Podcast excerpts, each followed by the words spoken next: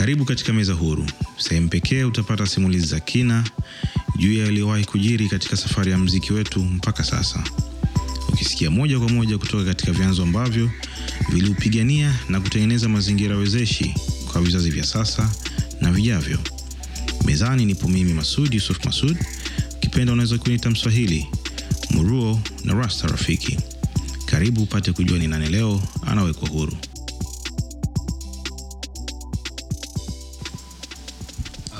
Mzee John Kitime, karibu sana Asante sana. na tunashukuru kwa kupokea mwaliko wetu, na tunaamini kwa haya tutakayoyaongea leo yatakuwa na faida kwa kizazi cha sasa na kizazi kinachofuata. Ah, Pengine tuanze na Mzee John Kitime ni nani haswa? Ni mimi. Kuna mtu atakuwa amekusikia kwa mara ya kwanza na uh, zaidi nafahamika kama msanii hasa mwanamuziki, kwa sababu miaka mingi nimekuwa mwanamuziki toka hmm, nimepanda kwenye stage kwa mara ya kwanza mwaka 68 68. 1968 eh, Kwa hiyo kwenye mziki niko nimeendelea na nitaendelea. Saizi nimeshafanya rekodi yangu mpya just uh, wiki mbili zilizopita. Na grupu mpya nimetengeneza. Na tunategemea kupanda kwenye stage karibuni. Kwa hiyo toka hiyo 68 mpaka sasa nimekuwa mwanamuziki, kwa hiyo wengi wamenifahamu kama mwanamuziki, lakini nishafanya um, jaribu kudebel kidogo na mambo ya filamu Okay. Mara ya kwanza filamu yangu ya kwanza ilikuwa mwaka 81 ilikuwa inaitwa wimbo wa mwanzi ilikuwa ni co-production ya kampuni moja ya uholanzi na tanzania film company wakati ule kwa kampuni moja ya filamu ya serikali semi serikali parastatal Alafu baada ya hapo nimekuwa na filamu kama nne tano hivi zimefuatilia za katika miaka minne mitano iliyopita, japokuwa sina interest na kuendelea huko, naona kazi nyingi, hela ndogo. Ah, kazi tembo mapato sisimizi. Eh, lakini pia nafanya um, na kipindi redioni. Nimekuwa na kipindi sasa mwaka wa saba kila Jumapili EFM cha muziki wa zamani. Ah, nimekuwa sasa mwaka kama sita hivi, kila Jumamosi naandikia gazeti la Mwananchi mambo hasa kuhusu muziki wa zamani. Um, nilikuwa na blogs katikati hapo, blog hasa ya muziki wa zamani again. Ah, nilikuwa na blog ya vichekesho cheka na kitime, nilikuwa na ambayo nimetengeneza kwenye kitabu, ngaje sijapata publish, nijaribu self publish, lakini ndio unajua self publish unahitaji pesa za nini printing na nini, kwa kuprinti copies nyingi sana I'll try to do that. Na tena hapa mwishoni ndo najaribu kuandika mambo mambo mengi mengi yaliyonipitia kwenye maisha yangu hasa kuhusu uh, maisha ambayo nimekuwa kani sasa toka 68 niko kwenye mziki, kwa hiyo huko ndo ambao niko comfortable kuandika. Kwa hiyo kwa maneno marahisi kwa msikilizaji wetu, anachokifanya mzee Kitime ndicho ambacho na sisi tunakifanya. Sisi tunafanya podcast uh, ya kuchukulia au kuandika au kurekodi na kuweka proper documentation kuhusu mziki hasa kuanzia miaka ya sabini, themanini, tisini, uh, miaka elfu mbili pengine mpaka kufikia elfu mbili na tano. Okay. Uh, kila mtu ana tafsiri yake ya neno zamani Ni kweli, ni kweli. uh, lakini nadhani kwa kuanzia miaka sabini mpaka kufika mwaka elfu mbili na tano kuna watu, kila mtu atapata zamani yake hapo, kwa sababu kwa mtu aliyezaliwa mwaka elfu mbili elfu mbili na tano ni zamani kwake Mm. Ah, aliyezaliwa mwaka elfu mbili na kumi bado elfu mbili na tano ni zamani kwake kwa sababu hakuwepo na kwa hiyo tumechagua hiko kipande uh, ili kuweza kuweka rekodi sahihi. Kwa hiyo tunakukaribisha No, chetu kinaitwa meza huru. Maana yake uko huru kuongea chochote. Sisi hatuko affiliated na mtu yoyote. Lengo letu sisi ni kuweka rekodi sahihi. As long as rekodi ni sahihi sisi tunaenda nayo. Sawa. Ah, kwa hiyo labda utuelezee mm, mwaka 68 mwaka 68 Tanzania ina miaka minne tangu iungane na Zanzibar na miaka saba tangu kupata uhuru. Ndio. Kwa nini uliamua kufanya mziki na sio kitu kingine chochote? Ah, siwezi kusema kwa nini niliamua, kwa sababu basically kwa kwangu mimi nimezaliwa nimekuta mziki nyumbani. Okay. Eh, baba yangu alikuwa anapiga gita. Tuseme nilipokuwa mdogo alikuwa anapiga vyombo vingi zaidi. Alikuwa anapiga accordion, trumpet, eh, saxophone, banjo. Alafu na gita moja uh, nyuzi kama nne inaitwa ukulele. ukulele yeah. E, alafu na gita lenyewe ambalo hilo alipiga mpaka mpaka karibu mzeeni alipotaka kufariki, baadaye akawa anasema vidole vinakuwa makwama. Kwa hiyo hilo la kwanza kwamba nimekuta nyumbani kwangu hivyo vyombo vile, kwenye familia ya muziki e, nimekuta baba na mama kuimba pamoja sio tatizo. Tulipokuwa wengi sisi tulizaliwa sita. Kwa hiyo ilikuwa siku akifurahi, baba anachukua gita lake anapiga, tunaimba nyimbo au tunamfundisha nyimbo tulizoimba shule, anafanya mazoezi kwenye gita, tunapiga. Kwa hiyo haikuweko, haikuwa kitu chochote cha kusema naamua like sikuweko. ni kama hiyo ni kitu, ni maendeleo tu ya maisha yangu. Kwa hiyo ilipokuwa niliingia shule form 1 mwaka saa 68 nimeingia shuleni ikawa kuna shule ambayo kuna uh, tulikuwa na kama hobbies hivi. Kila mm, uh, mchana baada ya saa masomo saa tisa watu wanaenda kwenye clubs clubs mbalimbali. Kwa hiyo sisi tukaanzisha club ya mziki kwa sababu nilikuwa na wenzangu tayari wana- napiga toka kabla hapo na wanakuja nyumbani tunapiga mziki kwa hiyo nilipoingia form 1 ikawa kishule zaidi na shule ika provide tape recorder ikatu, yani ilikuwa tuko vizuri tu yani shuleni wanatuchangamkia ile project yetu. Kwa hiyo that's how it is baadaye ila kuwa professional katika mziki yani kwanza sasa kwa, ambapo ndio nimekuwa naishi mpaka leo na kuanzia mwaka 81 Okay. Yeah. Um, na tam, tunatamani tujue mazingira ya kufanya mziki kuanzia mwaka 68 mpaka mpaka labda kufikia mwaka 81 ambapo ndo ulianza rasmi, yalikuwaje? Ah, Kwanza hiyo mwaka 68 ilikuwa shule kama club, kwa hiyo nipigia wenzetu pigia shule. Tulikuwa na kitu kinaitwa social evenings wakati huo, kwa hiyo ilikuwa siku ambapo kuna madansi. Mara nyingi hasa tulikuwa tunatumia player, record players kwa ajili ya kupiga records. Alika shule za uh, jirani, mara nyingi shule ya wasichana. In fact wakati huo nasoma ile shule ambayo nilikuwa nasoma ilikuwa inaitwa Aga Khan wakati huo uh, shule ambayo ilikuwa karibu ya wasichana ilikuwa inaitwa St Mary's. Zote zimebadili majina. St Mary's inaitwa Iringa Girls na hiyo Aga Khan inaitwa Lugalo. Lugalo, Eh, kwa hiyo ilikuwa St Mary's tunawakaribisha pale kwetu Ah, wanacheza basi, na baadaye jamani, tuna bendi yetu hapa, basi mnapanda juu ya stage pale, mnapiga nyimbo zenu mbili tatu, afu watu kwenye santuri na kumalizia jioni. Enzi hiyo mlikuwa mna, mna, mna perform nyimbo gani? Kwa sababu mwaka 68 manake sijui kama Radio Tanzania ilikuwa imeanzishwa. Radio Tanzania imeanzishwa 1951 mwaka 1951 Kwa hiyo maana kama radio imeanza mwaka 1951. Kwa hiyo mlikuwa mnasikili, walikuwa wanapiga nyimbo kipindi hiko. nyingi tu bila matatizo. Kwa hiyo nyie mlikuwa mna perform nyimbo gani uh, Ya, yenu? kama ninavyokuambia kulikuwa kuna santuri, kwa hiyo tulikuwa zile santuri ndio tunaiga, na santuri zilizokuwa zinakuja nyingi zilikuwa ni kutoka Kongo. Kwa hiyo toka wakati huo mziki wa kupiga mziki wa, wa Kongo and then tukaanza kupiga mziki wa soul, soul music kaanza kuingia mziki toka Marekani. Kulikuwa na mziki maarufu pale akina James Brown, Otis Redding, Clarence Carter, Wilson Pickett. Kwa hiyo hao ndio tuka tunakuangua tunapiga hasa, tulianza kupiga nyimbo hizo kwenye stage actually kuliko zile za Kikongo. mziki wa soul. Okay. Na mwaka 81 ulianza na band au Mwaka 81 actually kuna hiyo filamu ambayo ilikuwa filamu yangu ya kwanza kuweka. Kwanza nilikuwa na bendi Iringa, tulianza hiyo, tulianza sabini na tano kwa pale, nilikuwa mwalimu mimi wakati huo, kwa hiyo na bendi pale pale Iringa, inaitwa Chikola Chikola, tulikuwa tunapiga. Kwa hiyo it was uh, basically same, yani kama stare, yani hobby tu kwamba tuna bendi tunapiga tunajifurahisha hapa, kwa habari ya kusema kwamba tunapata pesa kutoka kwenye hiyo bendi sababu tulikuwa tunaweka kiingilio, wanaoingia wachache, watoto watoto tu wengi, na tunapiga Jumamosi, tuna Jumapili basi. Uh, lakini mwaka 80 80 80 81 ndo nikapata chance ya ku, ku, kwenye filamu moja ilikuwa inaitwa Wimbo wa Mwanzi ambayo ilikuja ku, ku, ku, ilikuwa short sehemu nyingi nyingi nani tuseme Morogoro, Dar es Salaam na Iringa. Kwa hiyo na mimi nilikuwa pale kama kijana mmoja, nafikiri nilikuwa naitwa Omari kama sikosei. Basi sasa baada ya kumaliza ile filamu ikalazimika kutengeneza soundtrack. Siku hizo wanaita soundtrack, lakini wakati huo tulikuwa tunasema ah, tunaenda kutengeneza um, muziki wa kwenye filamu. Yeah. Kwa hiyo tukatoka hiyo bendi tuliokuja Iringa tukaja Dar es Salaam kwenye Tanzania Film Company kutengeneza hizo nyimbo. Tulikuwa na nyimbo kichwani wote na tukaja watu wanne mm. Tulipofika uh, uh, nini studio ambayo ilikuwa sehemu hii inaitwa Sign Club hapa jirani, ndio palikuwa na studio hiyo ya TFC. Uh, tumefika wanne kuja kucheki pale nafanya booking, tukakuta kuna group pale inafanya recording. Tunakumbuka kabisa walikuwa wanafanya recording ya pedi za kike. Inaitwa Peds wanafanya wimbo wa prom- promotion.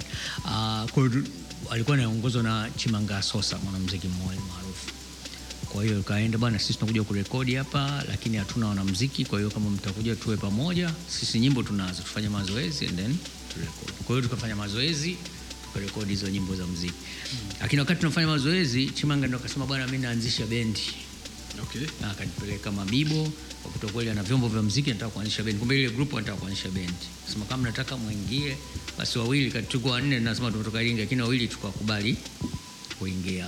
Kaambia bana, tutaenda Iringa kuaga and then we come back. Kaenda Iringa kuaga. Kuaga baba mimi naenda kuimba au kuaga. Unajua? Kuaga sasa hivi maana yake. ya kuaga kwa what happened is that kwamba niliita baba na mama nikamwambia bana, mimi nataka kwenda Dar es Salaam, nitakwenda kwenda kuwa mwanamuziki. Naona kwa hiyo akaniambia "Ha- hapa kwako kuna tatizo mimi kwa familia yangu kuwa mwanamuziki kwa sababu hapa kwako kitu kipya yani Sio kitu cha ajabu. sio kitu cha ajabu. Ah, si unajua kuna kuna maana ya kuaga sasa hivi. ah, Waswahili kwenda kuloga. Eh, yani unaenda sasa, mimi bwana nyumbani nimeaga, nyumbani nimeaga. bwana. Hapana, ilikuwa kuaga. Kwa hivyo tumekaa sitting room pale, ndo nikamwambia bana, mimi naenda Dar es Salaam kwenda kuanza kuwa mwanamuziki full time. Okay, lakini usirudi hapa tena, unaanza kuja kuomba ugali. Nakumbuka hiyo sentence hapa Kwamba umeenda kuimba sawa, eh, lakini lakini sio unarudi tena kuja kuomba ugali. Hiyo kazi lazima iwe kazi ya. Kwa hiyo namshukuru Mungu, that's ndivyo ilivyo mpaka leo. Okay. Na ni nani na nani katika wenzako wanne mlioenda mliokurudi? Turudi- tulikuja wanne lakini turudi wawili kuweko jamaa mmoja anaitwa Hashim Kasanga Ali Lashku uh, William Maselenge na mimi sasa mimi na William Maselenge tukabaki tukarudi kwenye nini yo band tukajiunga na orchestra mambo bado uh, Hashim na Hii orchestra mambo bado ndo ya bwana Chi, Chimanga Sosa. Mm. Okay, okay. Na mziki wa dance umepitia jua sisi mziki hii mingine ambayo inavuma sasa hivi imeikuta mziki ya dance na kwa bahati mbaya imeuacha. Um, tutakuja tuongee baadaye, utuambie nini kimetokea hapa Yeah. kwenye mziki wa dance kwa sababu wengi wetu tumekuzwa kwenye mziki huo. yani. Yaani zamani mziki ulikuwa ni bendi Mm. bendi bendi bendi. Mziki zamani ulikuwa ni wa makundi kabla ya watu kuamua sasa wao kufanya mziki wao. So nini kilitokea baada ya nadhani mwaka 81 orchestra mambo bado? Mm. baada ya hapo?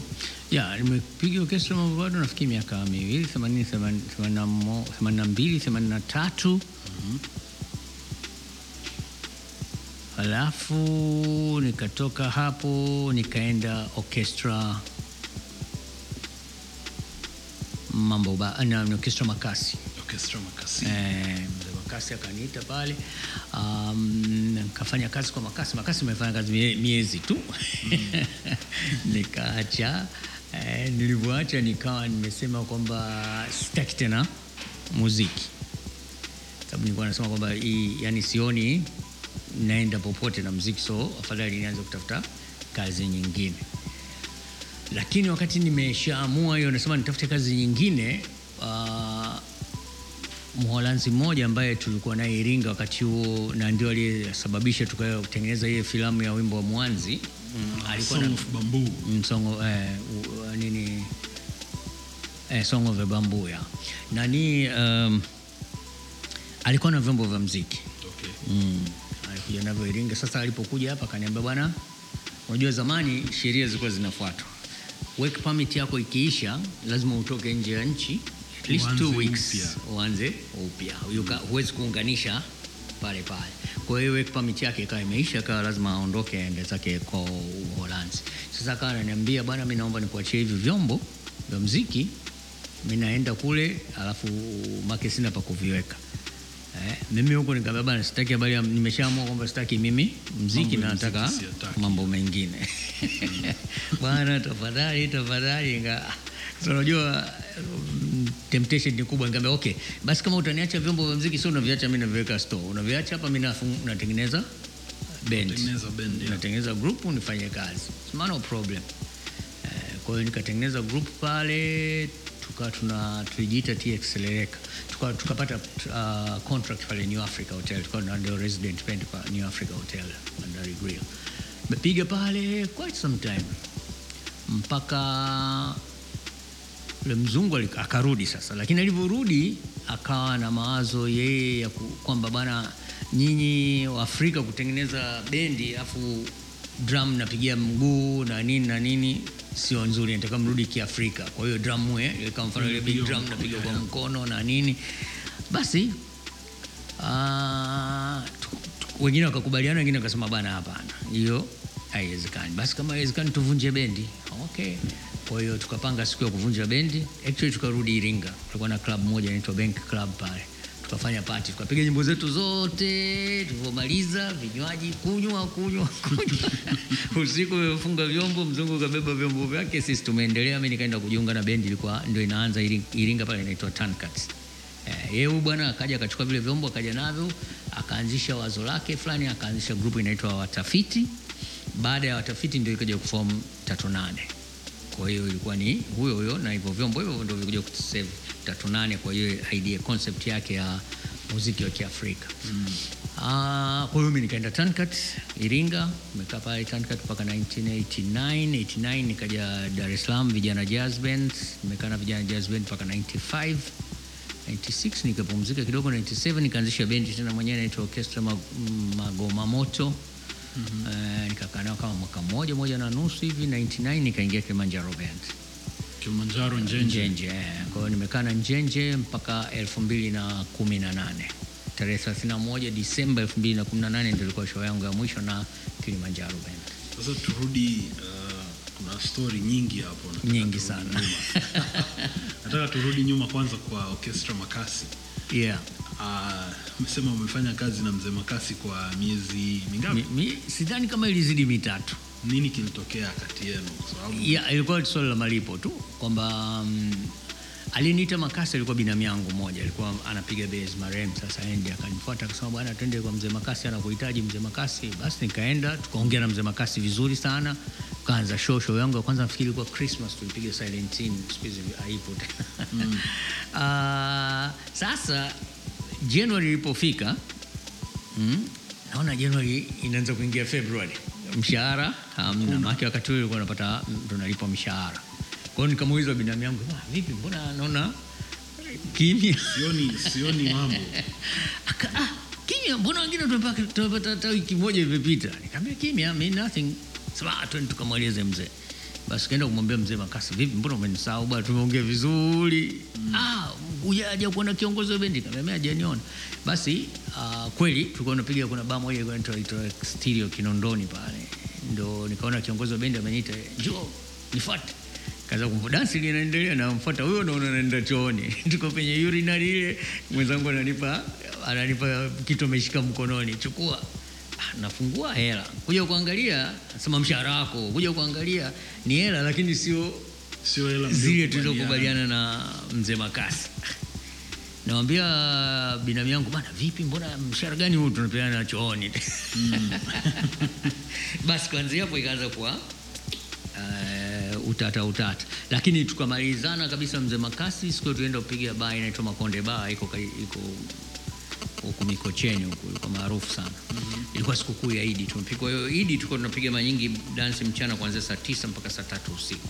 Kwa hiyo na siku tukajua hivyo, tupiga kufika saa mbili usiku, mzee Makasi akaja na na watu wake wapenzi, amekuja na gari yake, wakaingia pale, wakatuambia ndeni mkale, afu dansi inaendelea kuanzia saa nne mpaka saa nane usiku. Basi watu wote tumenuna na nini na nini mbaya zaidi tukawa nasema bwana, gari la kuturudisha nyumbani linajua inakuja saa nne kwa sababu tumesema saa nane. Inawezekana saa nane ikafika tukashindwa usafiri wa kurudi nyumbani, na ndivyo ilivyotokea. Kwa hiyo imefika saa nane usiku tumeanza kurudi kwa mguu, kila mtu kivyake vyake hapo ni wapi Ma- ma- Mikocheni. Mikocheni. Eh, unakaa mimi nilikuwa nakaa Oysterbay, nilikuwa na shangazi yangu moja nikakaa servant quarters pale. Ule binamu yangu alikuwa anakaa Upanga. Kwa hiyo sisi Oysterbay na Upanga tukatoka kwa mguu. kuja, tumeachana pale kwa ubalozi wa Ufaransa pale, mimi nimeingia vichochoro vya Oysterbay, mwenzangu kavuka Salenda Bridge kwenda. Wakati huo ilikuwa sio sio vurugu uhuni kama sasa. Kwa hiyo kavuka, lakini the next day asubuhi, maana huko njiani nilikuwa nasema bwana, kesho tunamrudishia makasi uniform zake au mchezo. Na kweli kesho yake asubuhi umechukua kurudisha That's how Kwa nini ilikaa makasi about 3 months yeah.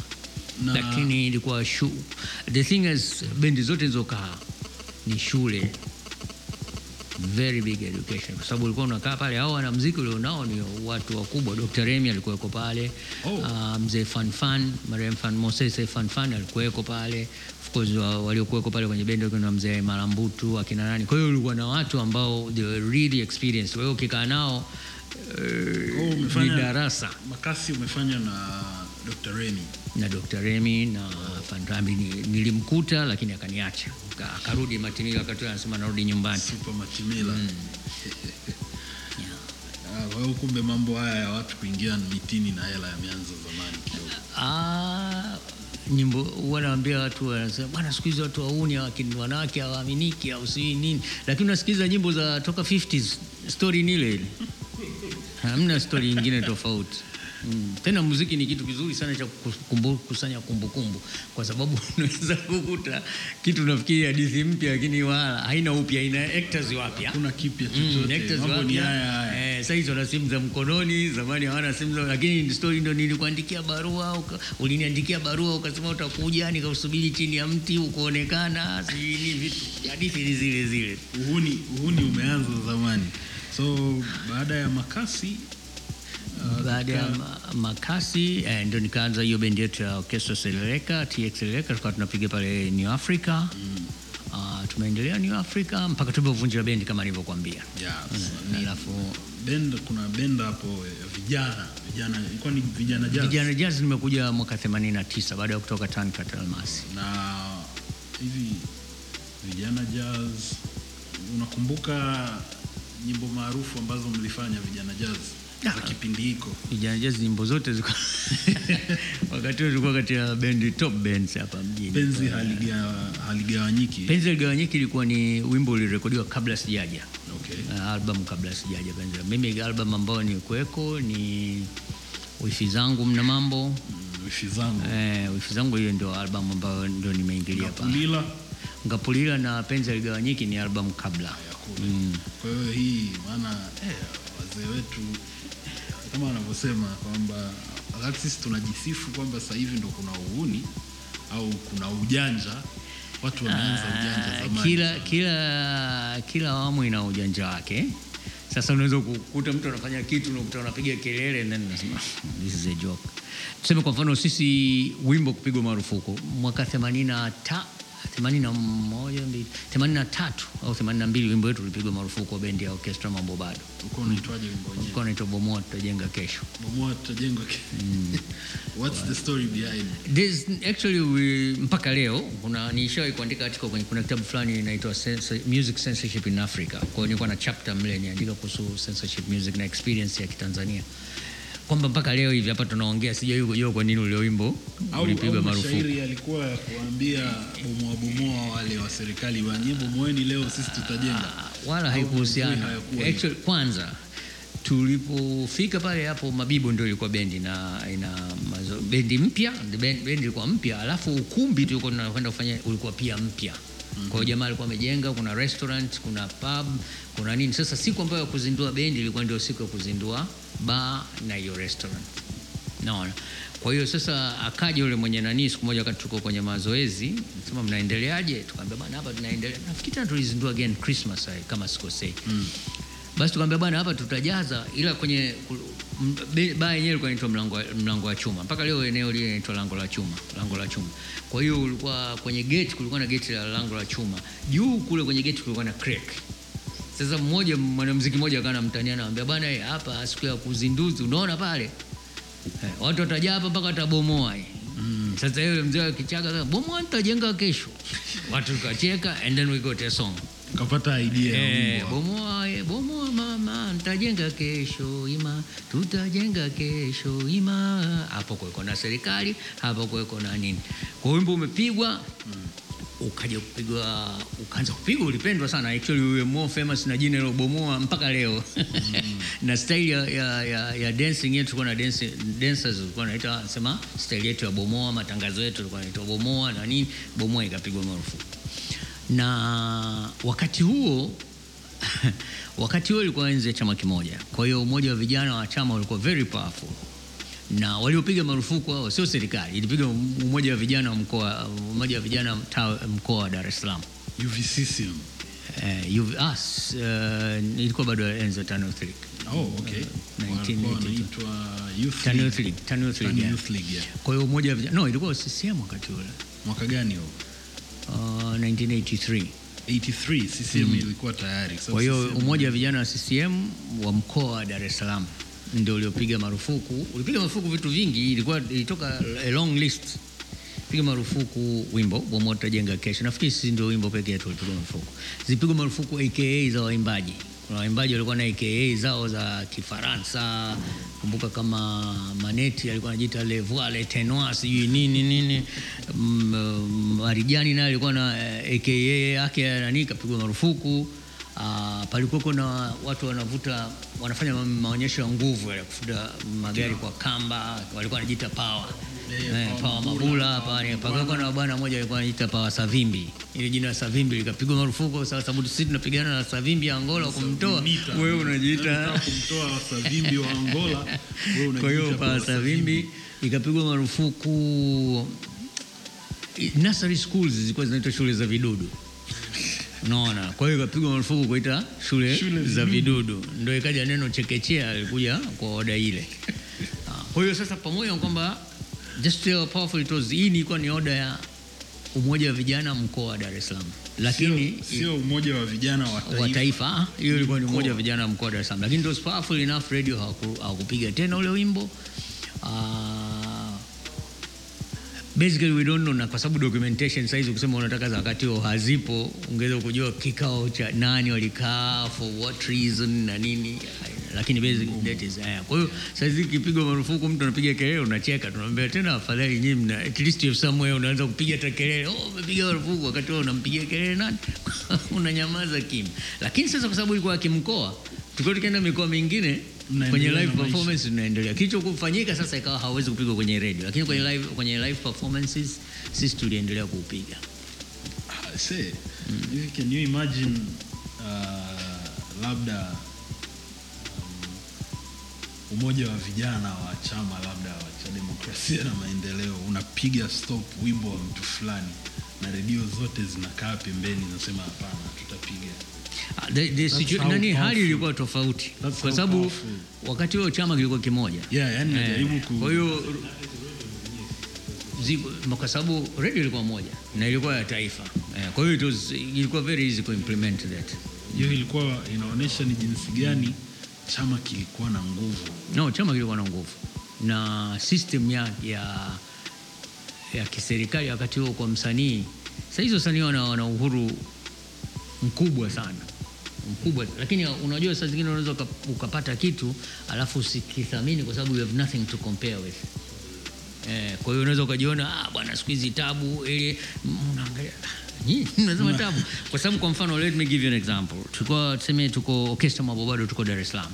Tunataka kwenda tour ya labda Tanga na Arusha.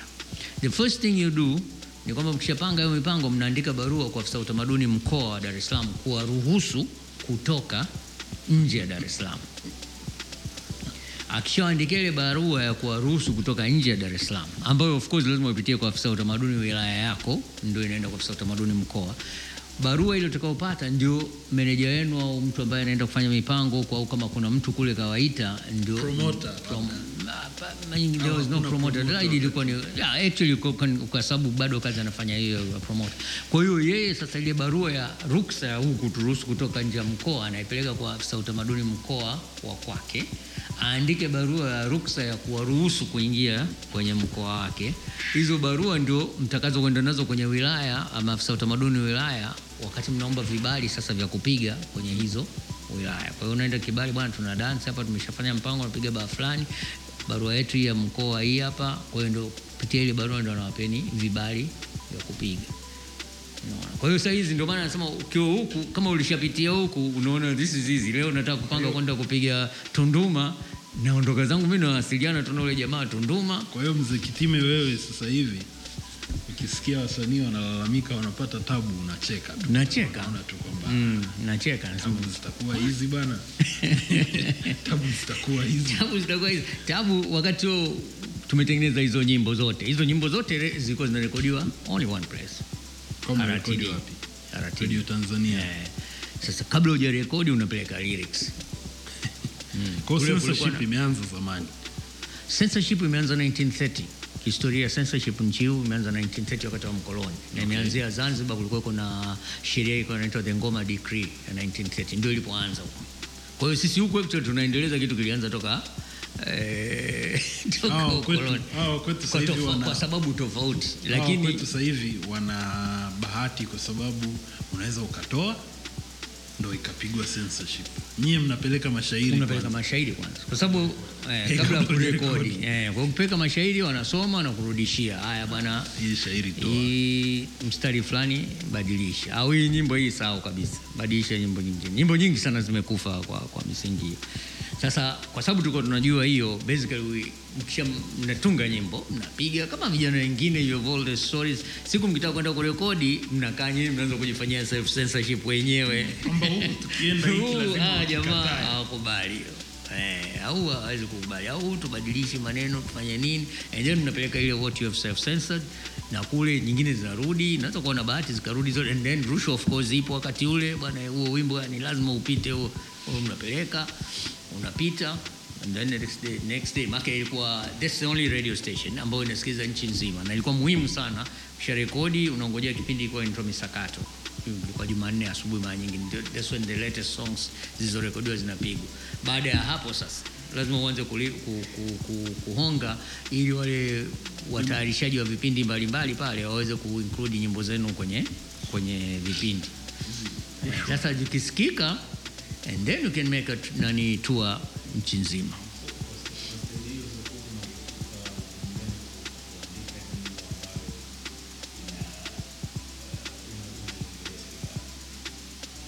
Hakukuwa kuna mpango wa nyimbo kuongelea serikali. Ngoja nikuulize, unajua kuna kuna ya saa zingine kwa sababu naongea huko huko dunia ingine na mimi, ndio maana hata swali hilo linakuja.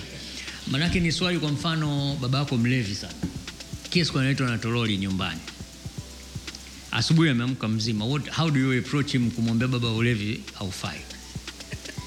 Eh? Mzee nini wewe kila siku na ni kweli. Eh, au nyingine mzee unajua mimi nimeona unachofanya mzee sio kizuri. Lakini lugha approach. Kwa hiyo sasa the only difference I see now ni mara nyingi lugha what they're saying is the truth but lugha gani unayoitumia? That is the, kwamba the, the the problem is not what you say but how you say How you it. say it, yeah. Kwa sababu kwa wakati ilikuwa kwa mfano ilikuwa una, ukirekodi wimbo lazima wimbo mmoja uhusiane na siasa. Hiyo ilikuwa lazima. Mm. Kwa hiyo you free to, to say whatever. Kama utaongelea kilimo, kama utaongelea uvuvi, kama utaongelea Mwalimu Nyerere, whatever. Unaona? Kwa hiyo pale it depends on how you put your words. Maana ndio hiyo sasa nasema how do you Eh, how do you say? Make nikichukua nyimbo kwa sababu I have a huge library ya, ya nyimbo zamani about 15 16000 songs. Kwa hiyo saa zingine huwa nakaa nasikiliza tu Unazo kwenye digital. Eh, nazo hizo ni kwenye digital. Na, e, na, na bado naendelea kujaribu kuzikamua zingine zote nizihamisha Takutembelea. Hela yako tu. Unaona? So unaanza kuangalia unaona wimbo unasema vizuri lakini there's something kuna critique, criticism ya namna fulani pale au maana unakuwa criticism kama ninavyosema eh bwana ningekuomba bwana kesho wewe unavaa suruali. Au mwisho leo kuvaa nani hicho kinani chako hicho. Mm, two different areas. Two different, lakini nia unataka kesho avae suruali. So how you approach it? Kwa hiyo criticism ilikuwa tofauti na saizi ambao unaweza ukasema inategemea malezi pia. Make malezi ya zamani sisi kwa mtu yoyote mkubwa una respect. Unamheshimu. yeah, unamheshimu. Kama mlevi mkichaa nini unamheshimu thats the first thing. Kwa hiyo hata lugha unaoongea naye tofauti na lugha unaoongea na comrade mwenzio. Na traditionally tuna rika. Yeah, kuna wenzio wa rika wako mtataniana utani wote. Akiingia tu mtu wa, rika nyingine you shut up. Hata kama mdogo kama mdogo mnamfukuza. Hebu toka toka toka toka kacheza na wenzio. Sudi muendelee na nyinyi na ile lugha yenu washua walikuwa wanaitana macomrade Eh, lakini sasa shida inapokuja kwamba lugha yako ile unapoanza kumwongelea mtu wa rika nyingine Yeah. sasa mpaka kizazi hiki kilichopo hapa na kizazi kifutike after wachieni nyinyi dunia yenu ya kuweza kutukanana then you'll feel comfortable. Make ndio maana saa zingine you take uh, uh, demokrasia ya kimarekani and then you bring it here. This is vastly to the wao wameanza with this they've got about 2 300 years ya historia ya hiyo demokrasia. yeah. Mm. Uh, utamaduni huko so vastly different. Marekani ni, ni nchi ambayo ni mchanganyiko wa watu kutoka Sehemu mbalimbali. duniani Wafaransa, Wataliano, wa nini nini, ukiacha wale wenyeji wale wa wekundu, ukichukua waliopelekwa kule kwa, kwa nini kwa kwa utumwa. Kwa hiyo like they lakini hapa unaweza kukuta bado kuna zile groups za makabila tunazitena tunazijua kwa majina, they're there, got their traditions, this tuko sisi wa mjini sasa Yeah. Eh, baba yako alizaliwa Mhehe lakini kazaliwa mjini, mama yako Mchaga kazaliwa mjini, wameoana, umetoka wewe wa mjini. Kwa hiyo sasa tuna hiki kizazi kingine which tradition zake nazo ndio zinategemea huo stronger katika wale wazazi wake katika bringing, ambayo ingeweza kumweleza bwana, sisi tunataka direction hii. Sure thing. Uh, kabla ya kwenda kule mbele ulisema kuna bend ya Kilimanjaro Band. Nakumbuka au tulikuwa tunaongelea miaka ya 80 hapo. Kuna wimbo Dr. Remy alitoa na Super Matimila unaitwa Mambo kwa Soksi. Nadhani mmoja wa wimbo ambao ulifungiwa wakati huo. Sijui kama ulifungiwa na hiyo bomoa bomoa. Ah, Bomoa tutajenga. mambo kwa Soksi ilikuja baadaye sana. Okay. Uh, na yani vigezo vya kufanya hizi censorship zilikuwa ni nini? Hizi censorship vigezo vilikuwa ni nini hasa? Ni utashi binafsi au kuna set of laws zimewekwa? No, hakuna set of, kuna problem moja ya set of laws. Kwa mfano hata saa hizi uh, nimekuta waziri alikuwa anawaambia BASATA watengeneze kama hadidu za maadili. This is a very difficult thing ambayo unajua hawawezi kuifanya. It is not possible. Kwa sababu kuna problem saa hizi yani e, nikisema hata maadili ya Kitanzania what do I mean? Eh? Na translate vipi? Nachoweza kusema mimi maadili ya Kitanzania tukatoka hapo nje ukimuuliza mtu mwingine ana idea nyingine. Pia kuwauliza watu waliokuwa kwa Google na, na WhatsApp they have a different idea of what maadili ya Kitanzania. Kwa hiyo that's a problem. Kwa hiyo kuna na kitu ambacho Yani hatuna standard ambayo tunasema sasa haya ndio maadili ya Kitanzania. tume tumepoteza kutoka kwangu mimi wanasema tumepoteza hiyo njia kutoka 1995 Mhm. kwa, Yeah. kwa namna gani? kabla ya 1995 uh, tulikuwa wizara ya utamaduni na maafisa, tuseme maafisa wa wilaya wa utamaduni maafisa wa ukoo wa utamaduni wote walikuwa chini ya wizara ya utamaduni wizara ya utamaduni ina sera kwa hiyo which means watu wote wana practice sera kutokana na wizara yao. Sasa hizi wizara ya utamaduni, maafisa wa utamaduni wako chini ya TAMISEMI na kule TAMISEMI wako chini ya, wako chini ya wizara ya tawala za, serikali za mitaa. chini ya waziri mkuu. chini, eh, chini ya waziri huko waziri wa TAMISEMI Ya, yani waziri Eh, wa TAMISEMI eh, ana kwa waziri mkuu. waziri mkuu. Mbaya zaidi kwamba huko chini huyu afisa wa utamaduni is not there as a department, yuko chini ya department ya elimu Mm. kwa hiyo yuko chini ya afisa elimu. Kwa hiyo oda zake zote zinakuwa chini ya afisa elimu. In fact, wasanii wengi sana ukimuuliza afisa elimu wako, afisa utamaduni wako nani, hamjui, Yeah. kwa sababu this afisa hana budget, hahudhurii vikao vyovyote vya manispaa, hahudhurii nini kitu chochote. Kwa hiyo he's like he's disappeared.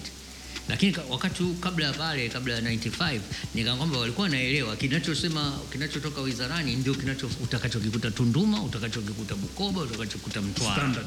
is standard. Naona kwa hiyo ukishafanya hivyo there are sort, set of laws unazozifanya kwa muda mrefu mwishoni anageuka na kwa maadili. Kwa hiyo watu wenyewe maadili is, is not something that you go to school. Kwa mfano mimi mkristo nikiwa na watoto wangu kitu cha kwanza toka wadogo jina na nawaita la kikristo wananiona naenda kanisani kuna vitu nasema staki nataka unaona. So it's, ni kitu ki, kadiri ya malezi kinakuweko ndani, ndani yako you, you, it grows in you. Au tuseme ni mtoto wa kiislamu unamlea vizuri unam, kama unataka unamlea vizuri unamwelekeza kwa hiyo mwenyewe anapokuwa anasema hivi Uislamu ah, hiki kitu hakifanyiki. Hiki kitu hakifanyiki. Ndio maadili yenyewe wanasema maadili kuna maana maadili yako sura nyingi ya, kis, ya kidini ya kifamilia ya, ki, ya kikabila ya kiukoo mwishoni ya kitaifa. Taifa. mm. kwa hiyo na taifa nalo linakuwa na taratibu zake nafanya kwenye shule kwa hivyo hivyo akienda mtaani kwa hivyo. That's when you get ndio maana kuna katika enzi zetu tulikuwa tunajua tunaweza kujifanyia self censorship sasa ah, hiki hawezi kukubali. That's peke yake kujua kwamba hiki hawezi kukubali ni kwamba unatambua maadili yako. Unaona? Lakini saa hizi unamkuta mtu haelewi kwa sababu hicho alichofanya wazazi wake hawana tatizo nacho kwanza. Yani mlango wa kwanza ni nyumbani. Wazazi wako hawana hawana tatizo ishu na hiyo kitu. rafiki zako hawana ishu na hiyo kitu. Jamaa zako hawana ishu na hiyo kitu. Lakini kuna watu wana ishu na hiyo kitu na pengine wana uwezo kusema bana hii hatutaki. Kwa hiyo that is the difference. Kwa hiyo toka 95 kwa sababu ikaweko serikali haieleweki inataka nini. Maana kabla hapo ilikuwa inaeleweka inataka ulikuwa na serikali ulikuwa na chama. Chama wakati wa chama kimoja the advantage ni kwamba chama nacho kilikuwa kina kina maadili yake.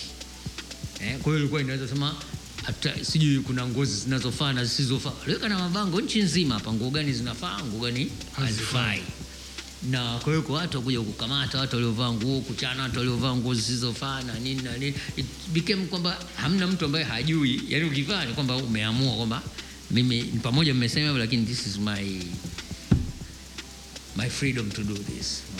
Sasa kuanzia 95 kwa sababu saa hizi afisa utamaduni wa kinondoni hajui afisa utamaduni wa temeke anafanya Au wa Ilala anafanya au nini. Kwa hiyo inawezekana unaona kwa hiyo sasa hawa ndio unaotakiwa utamaduni ndio mara nyingi ndio unaoleta maadili True. sasa kama hawa maafisa wenyewe wa serikali hawajui wana nini serikali yenyewe inataka utamaduni gani haiexplain lakini serikali yenyewe ndio inakuja uwezo wa kukupunish. kwa hiyo haija kutengenezea kwamba bana sisi mipaka yetu hii hapa lakini bado inakupa adhabu na kutengeneza mipako ni mipaka ni utaratibu wa maisha not really kitu ambacho kime kwa hiyo inawezekana mtu akafanya kitu Ilala kinaruhusiwa, ila akienda Kinondoni anaambiwa no, we don't do that here. Mwa, eh, kwa, kwa mfano kulikuwa na wimbo fulani ulipigwa marufuku hapa na BASATA.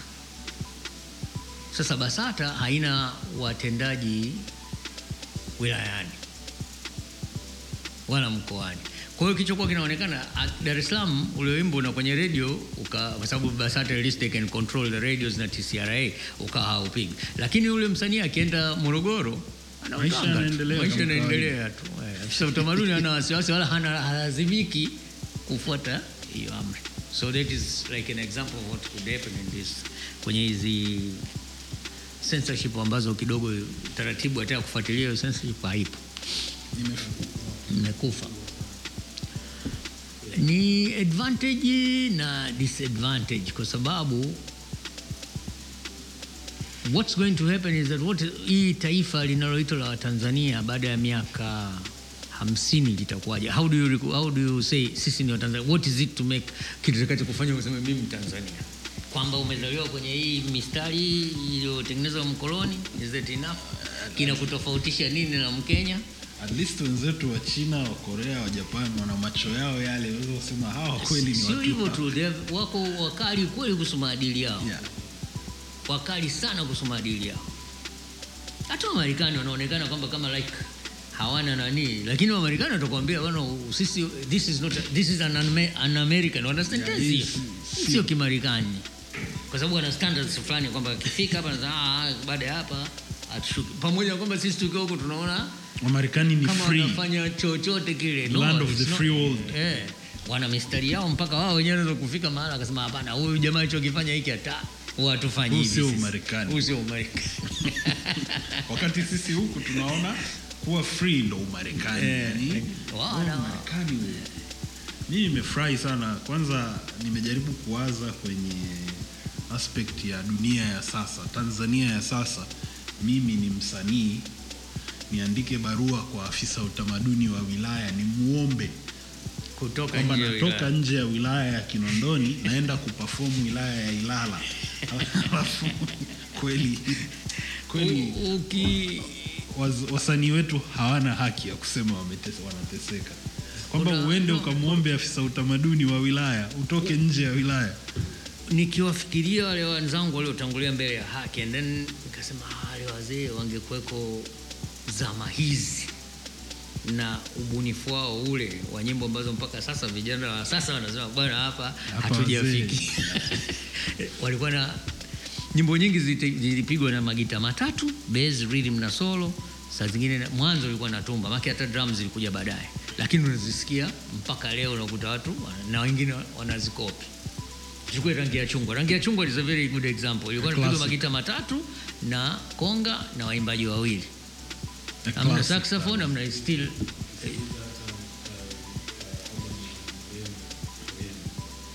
Eh. ambapo Remi kwa standard yote kule tukunamwona katika mtu mmoja ambaye mbabaishaji eh. yani yule ndo bare minimum kulikuwa alikuwa na uzuri wake alikuwa lakini hakuwa yani ulikuwa uwezi kumkompea labda na arrangements za nyimbo kama sijui maquiz au safari sound kwa kuchukua kwa upande wa Kongo. Unaona? Kwa hiyo yani huwa inanijia nasema wazee wangekuja afu wapewe uhuru maana walikuwa wazee wahuni Eh, maana tatizo linaokuja ni kana kwamba kwa sababu ya hiyo imesaidia sana censorship ya RTD kwamba mkiwasikiliza wanaongea maneno ya busara na nyimbo za busara zinaendelea kudumu, lakini ungekuwa unawafahamu on personal terms.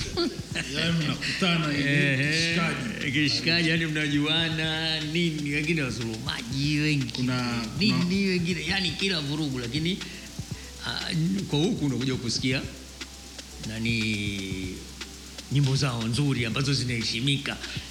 kuna wimbo kuna wimbo mmoja unahusu kigamboni unaongelea sikumbuki jina unaongelea sehemu za wilaya ya kigamboni geza kibugumo Ah, kimbiji una- ulikuwa ni wimbo unaitwa ni wimbo wa Urafiki Jazz Band. Bendi ilikuwa mali ya kiwanda cha Urafiki Ah, Friendship Textile. Eh.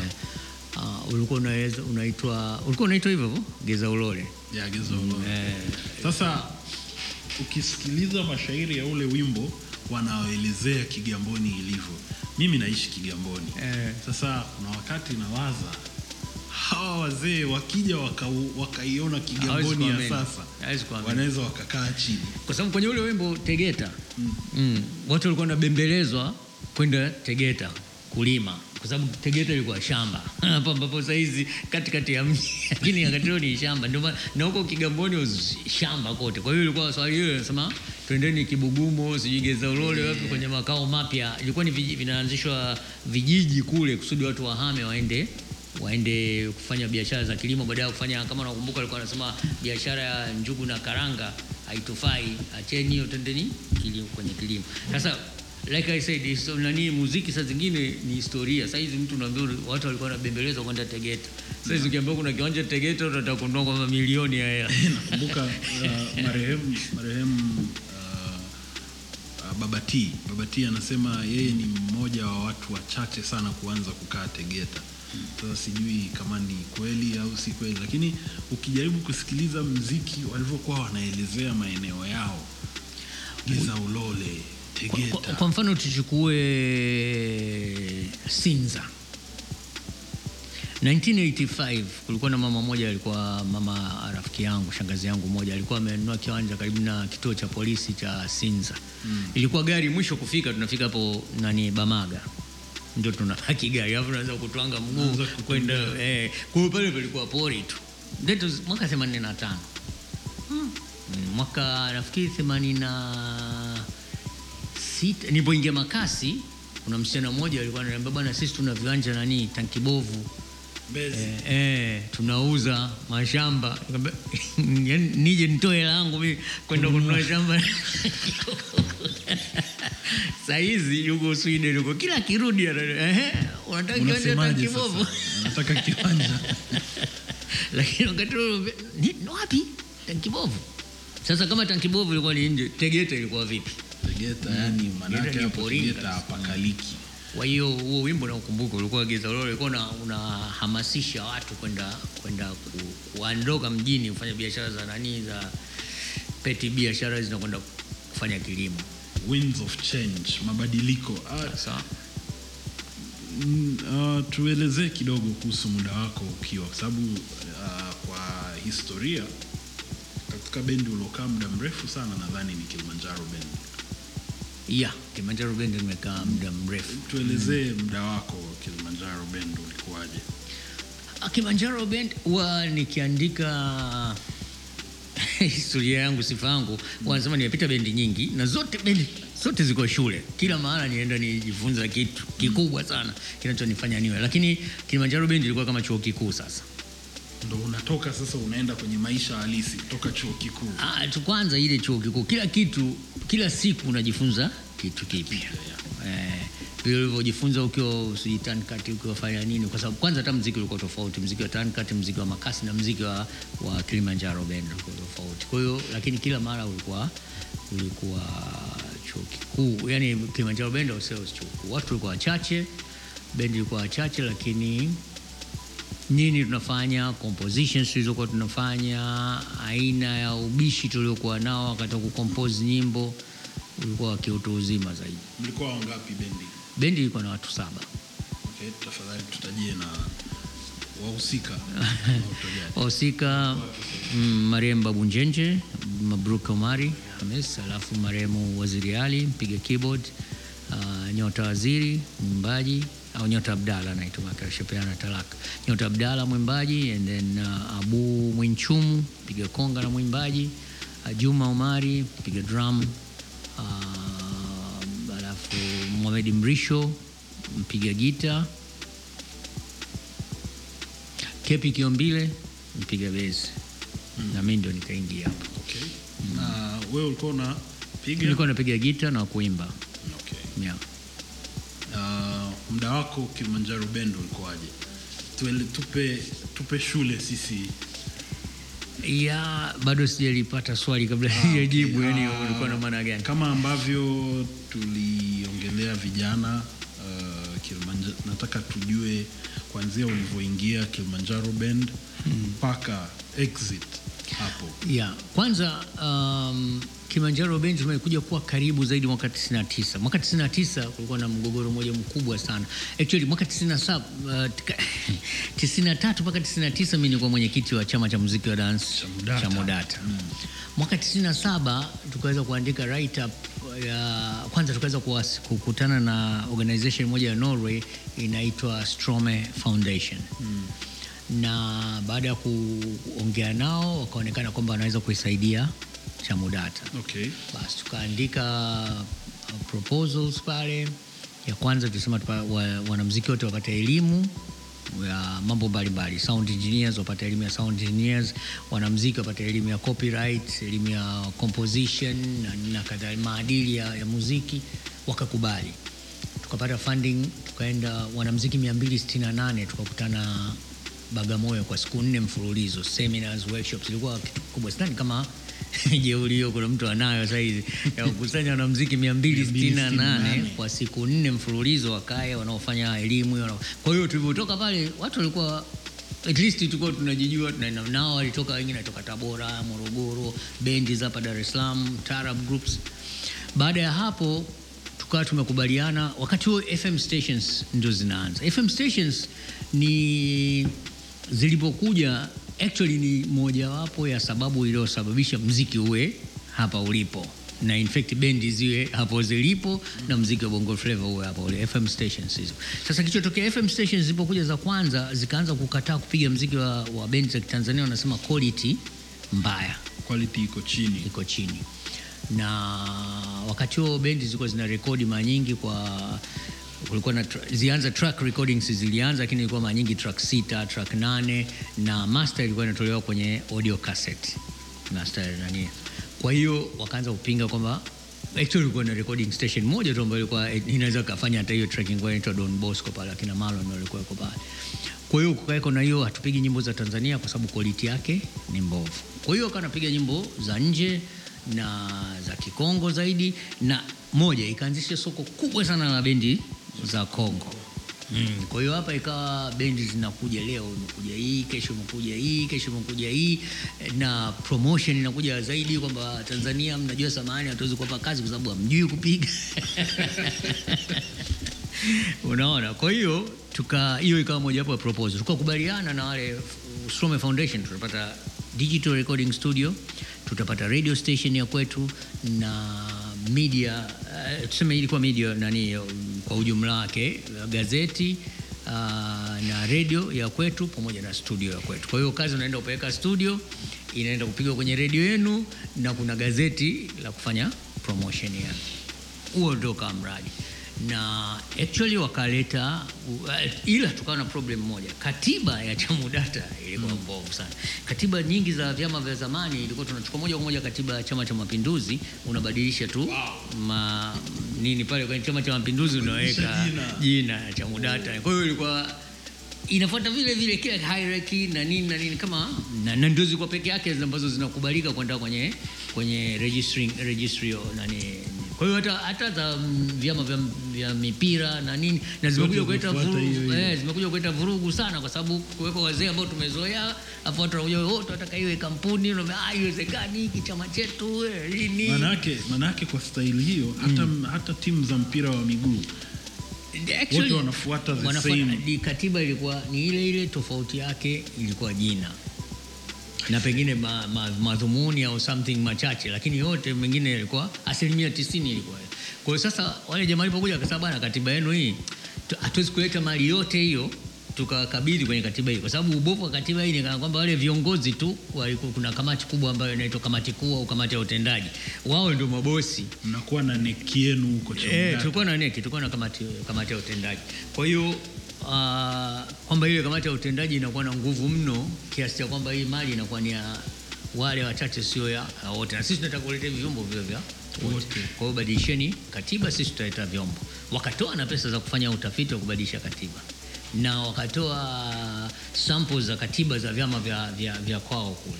Basi tumeendelea kufanya ile matayarisho.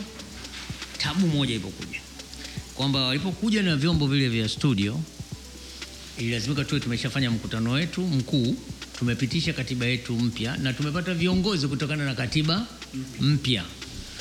Sasa pale watu kuja kuambia bana, kuna uchaguzi watu wakagoma, kaambia bana, hawa wazungu kama vyombo warudishe kwao, usituingilie kwenye chama chetu. mwaka gani huo 99 Septemba 99. Kwa hiyo ikalazimika nijiuzuru mwenyekiti kwenye Chamudata. Wale wazungu tabu ikawa wameleta vyombo wa kupokea, hamna. Kwa hiyo wakaenda ubalozini kwao, balozi ukaanza negotiation na wizara ya utamaduni. Wizara ya utamaduni akasema bwana, lazima hivyo vyombo vibaki hapa. Kwa hiyo ikatengenezwa, nikaitwa tena kwenda kutengeneza kamati moja ambayo ilikuwa Tanzania Music Project, ili vyombo vya studio vianze. Tukaanzisha studio moja inaitwa Marimba, Marimba Studios Ilala. Kwa hiyo na chama cha, cha Mudata wakapewa miezi sita waende huko watimize masharti yao yale, ili warudi waje wakabidhiwe studio yao. They never came back.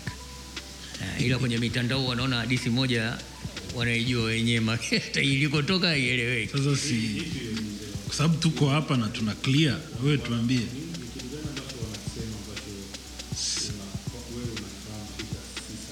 Ah, Moja wanasemaga kwamba mimi niliiba studio. How do you steer a studio? Tena hii ilienda mpaka vyombo vya juu. Nakumbuka ilifika mpaka Ikulu kwamba kitimi aliiba studio. Yeah, na in fact kuna awamu moja ambayo mimi hata Ikulu nilikuwa siruhusiwi kuingia kwenye vikutano vya wanamziki mwenyekiti wa chama, lakini kule si siendi mm, kwa sababu mwizi. Okay. Kwa hiyo vilikuwepo studio zilikuwa wazi sio kwamba studio ilikuwa wazi inafanya kazi watu wanakuja kurekodi lakini kwamba nimefanya ujanja fulani ili viwe vyangu. Sasa what happened kwamba baada ya ikatengenezwa hiyo kamati ya miezi sita ili katika miezi sita Chamudata waje wachukue studio yao, hawakuonekana tena actually mpaka leo. Sasa ikaleta complication. Kwamba miezi sita imefika, hii ilikuwa temporary nani kama caretaker committee kwa inaitwa Tanzania Music Project. Committee, walichaguliwa walimu kutoka chuo kikuu kina marehemu mzee nani kwa mzee mmoja wa Simba marehemu zamani sana, kina Karola Kinasha kina nani eh. Kwa hiyo hao ndio ilikuwa kamati hiyo ya watu sita saba hiyo ya kuoversee kwa muda miezi sita ilivyopita, hamna mtu. Kamati ile ikadisband ikazimekeza kwanza kubele, ku, ku, ku, ku. na sasa problem iliyokuwepo kwamba wakati wa miezi sita tulikuwa tuna uh, makubaliano yote ya mwanzo ni kwamba ile studio isi, wimbo moja usizidi shilingi elfu kumi kurekodi, lakini hela zote zinatoka kwa donors. Kwa hiyo bili ya umeme inalipwa, wafanyakazi wanalipwa na. Miezi sita ilivyoisha, pap, donors wamekata mguu huku tuna tunakanza madeni ya umeme wafanyakazi mishahara na nini, yani kila kitu kilikuwa kinaenda kwenye shimo mm. Sasa kwa hiyo ikalazimika kwenda nani, kwenda ah, sasa ilikuwa problem nyingine tena internal. Wale viongozi ambao walikuwa wameikataa hii studio wakawa wanapita huko kuiharibu jina hii studio, kwamba ile studio haifanyi chochote, wakatima na watu wengine wenye studio zingine wenye fanya nini nini. Kuweza kuhakikisha in fact hata radio stations team up. Ikawa uki, mtu akirekodi marimba akienda kwenye radio station na ile ule wimbo anaambia ah, bwana wimbo quality yake sio nzuri unajua kwanza hauna strings hauna yani ilikuwa visingizio. Mpaka tukawa tunalazimika kudanganya watu, bwana ukienda huko wakuuliza umerekodi wapi? Taja studio studio nyingine. Akitaja studio nyingine nyimbo inachukuliwa na ilikuwa imetengenezwa mafia fulani kwamba bila watu fulani hata wasambazaji hawapokei kazi yako. Kumbe haya mambo no. kwa hiyo sasa iliua of course nguvu ya kwamba ukirekodi pale chances zako za kupigwa kwenye redio ni zero chances zako za kuweza kuchukuliwa na msambazaji zero. Kwa hiyo ilikuwa vita ah, studio hiyo lazima lazima watu wakimbia wakimbie. Walikuwa wanakuja tu watu wa most mwishoni ikawa ni watu wa kwaya za dini ambao the, the different system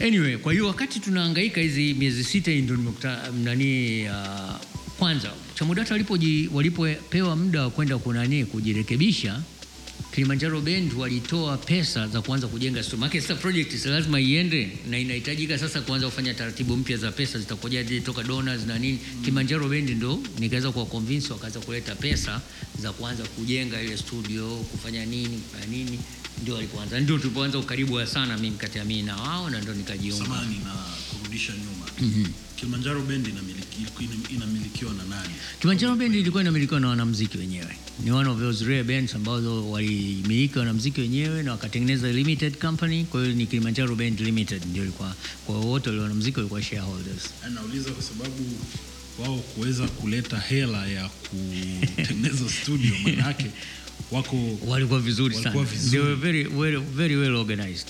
na Kwa hiyo ilikuwa rahisi kufanya kazi hapo, kutoa pesa pale kuja kuleta na akacontribute hela nyingi tu, hela na time, hata ile kushinda tu pale kuja kugonga nyundo nini, bendi zima ilikuwa inagonga, wengine wote wakawa wamekaa pembeni, na hivyo tena walikushasema kwamba hiyo nani sisi tu, basi that was the situation. Kwa hiyo miezi sita ile ilivyopita, ikalazimika ubalozi ufanye decision kwamba sasa wao kama ubalozi wakisema sasa hataki kujihusisha na kwanza kupata bili ya kuendesha studio. Kwa hiyo ikatangazwa mwenye gazeti anayetaka studio ipo, lakini masharti yake awe na organization, afuate yale makubaliano ya mwanzo kuhusu namna ya kurekodi na nini, na kwamba kitakuwa kituo cha kufundishia ma sound engineer na kadhalika. Uh, Kilimanjaro Band tukatengeneza kampuni actually tukatengeneza kampuni ya Kilimanjaro, Kilimanjaro Band na mimi na jamaa anaitwa Musa uh, tukatengeneza kampuni inaitwa Njenje Productions. Njenje Productions na sisi tukajitosa kwenda kuomba hiyo ku- kumiliki hiyo studio.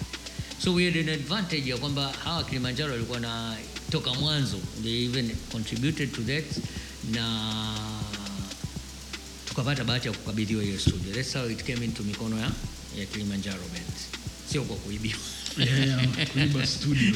kuiba studio.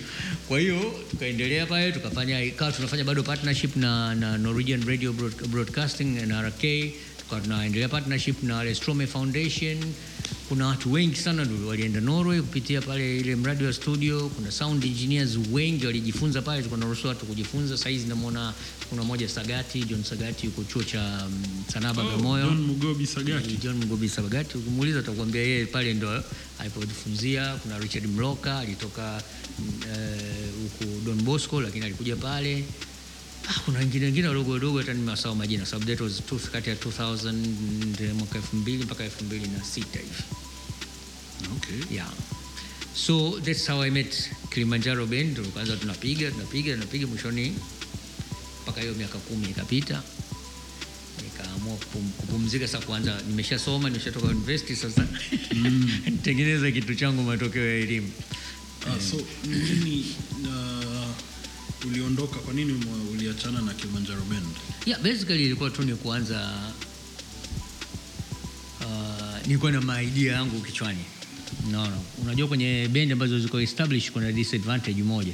Kwamba you can come up with a new idea lakini watu wameshajitengenezea Structure mm, structure yao and then you don't fit in. Sasa kama as an artist lazima utafute njia ya kuweza ku- kunani hiyo so that's basically kwa nini nili, niliamua kuanza kutengeneza grupu yangu mwenyewe na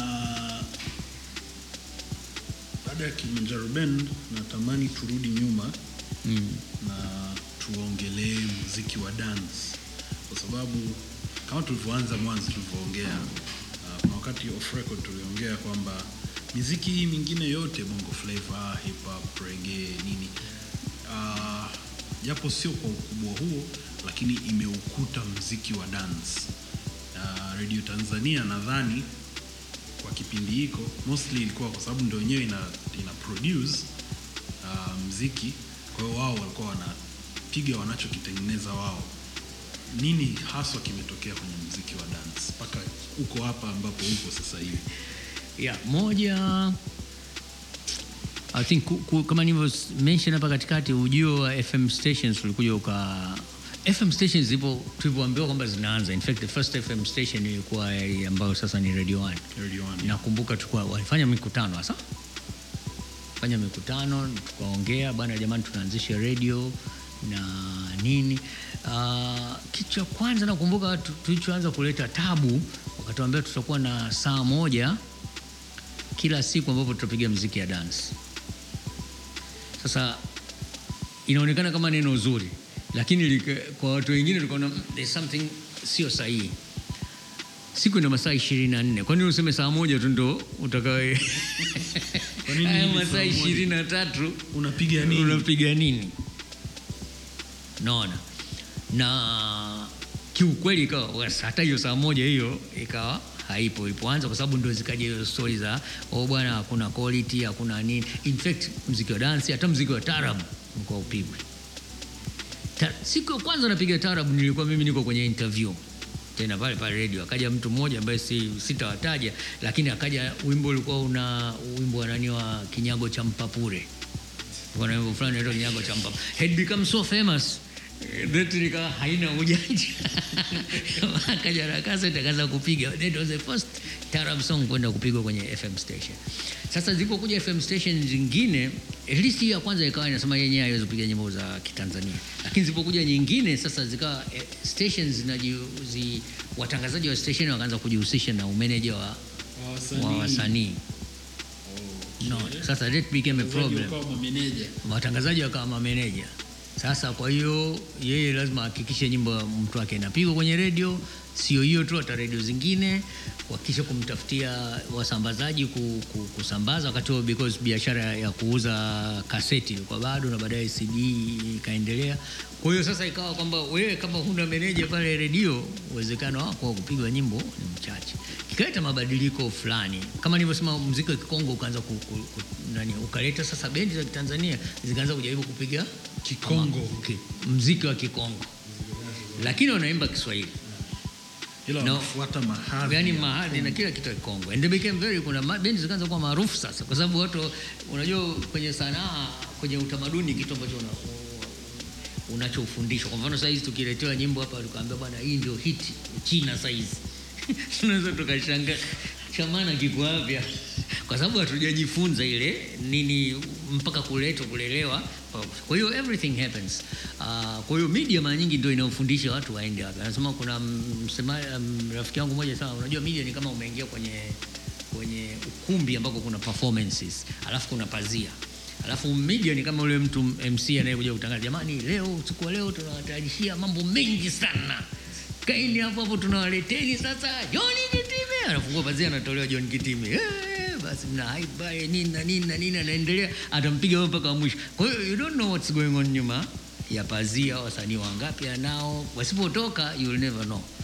Yeah, lakini aliyotoka atapigiwa na hype, ataonekana kwamba this is the best duniani na kweli tuna watu wengi ambao tunaambiwa ni kama the best, lakini mwingine unajua kwamba kuna wengine sasa, maskini angepata chance fulani hapa, yule at least ingeweza kuonekana ya. Kwa hiyo mimi nani zile zilipokuja FM station na mameneja kuwa mameneja wa, wa wanamuziki na in particular muziki wa kizazi wa wakati wa, wa muziki wa, wa sasa, airtime nyingi ikawa inachukuliwa pale, alafu na uh, staffing ya nani ya, ya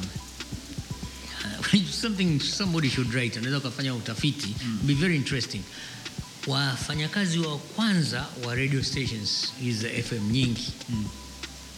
Walikuwa mara nyingi ni wale wa, wa, wa, wa vijana wa Kitanzania ambao walikuwa mara nyingi unakuta wamesoma Ulaya. Hata Kiswahili anapokuja kuongea kutangaza pale, unamjua kabisa huyu sio Mswahili, huyu sio wa moja kwa moja, au wale wa klasi fulani hivi.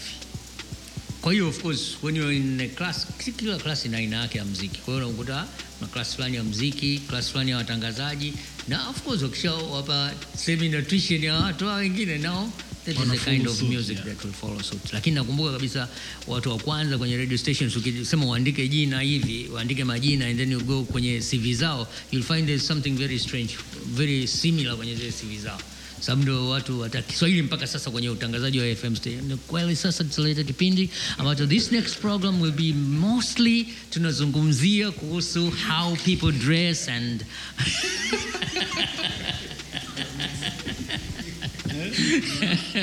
sasa hiyo ni watu kutoka class fulani. No. and then it's gone off. Wewe nenda sasa hizi unaenda kufungua radio sijui Songea huko. Ungetegemea mtu bwana, wewe sasa tunaanza kipindi hiki kipindi hiki. Kwamba cha Songea. Wapi umkuti tunakuja sasa, tunaleteani kibao fulani hivi. Yani kinavuta hicho kibao bomba kweli, kimeshika. Noma kweli, mshikaji wangu. Ah, sasa jinsi Tunduma hii mfano kwa niko niko Dar es Salaam, then FM stations all over the country nazo zimekuwa hivyo. Kwa hiyo the same kama music yeah. Kwa hiyo kwa sababu hiyo Ah, yani kufundishwa sio lazima waambiwe ile sasa kaeni hapa niwafundishe kutangaza.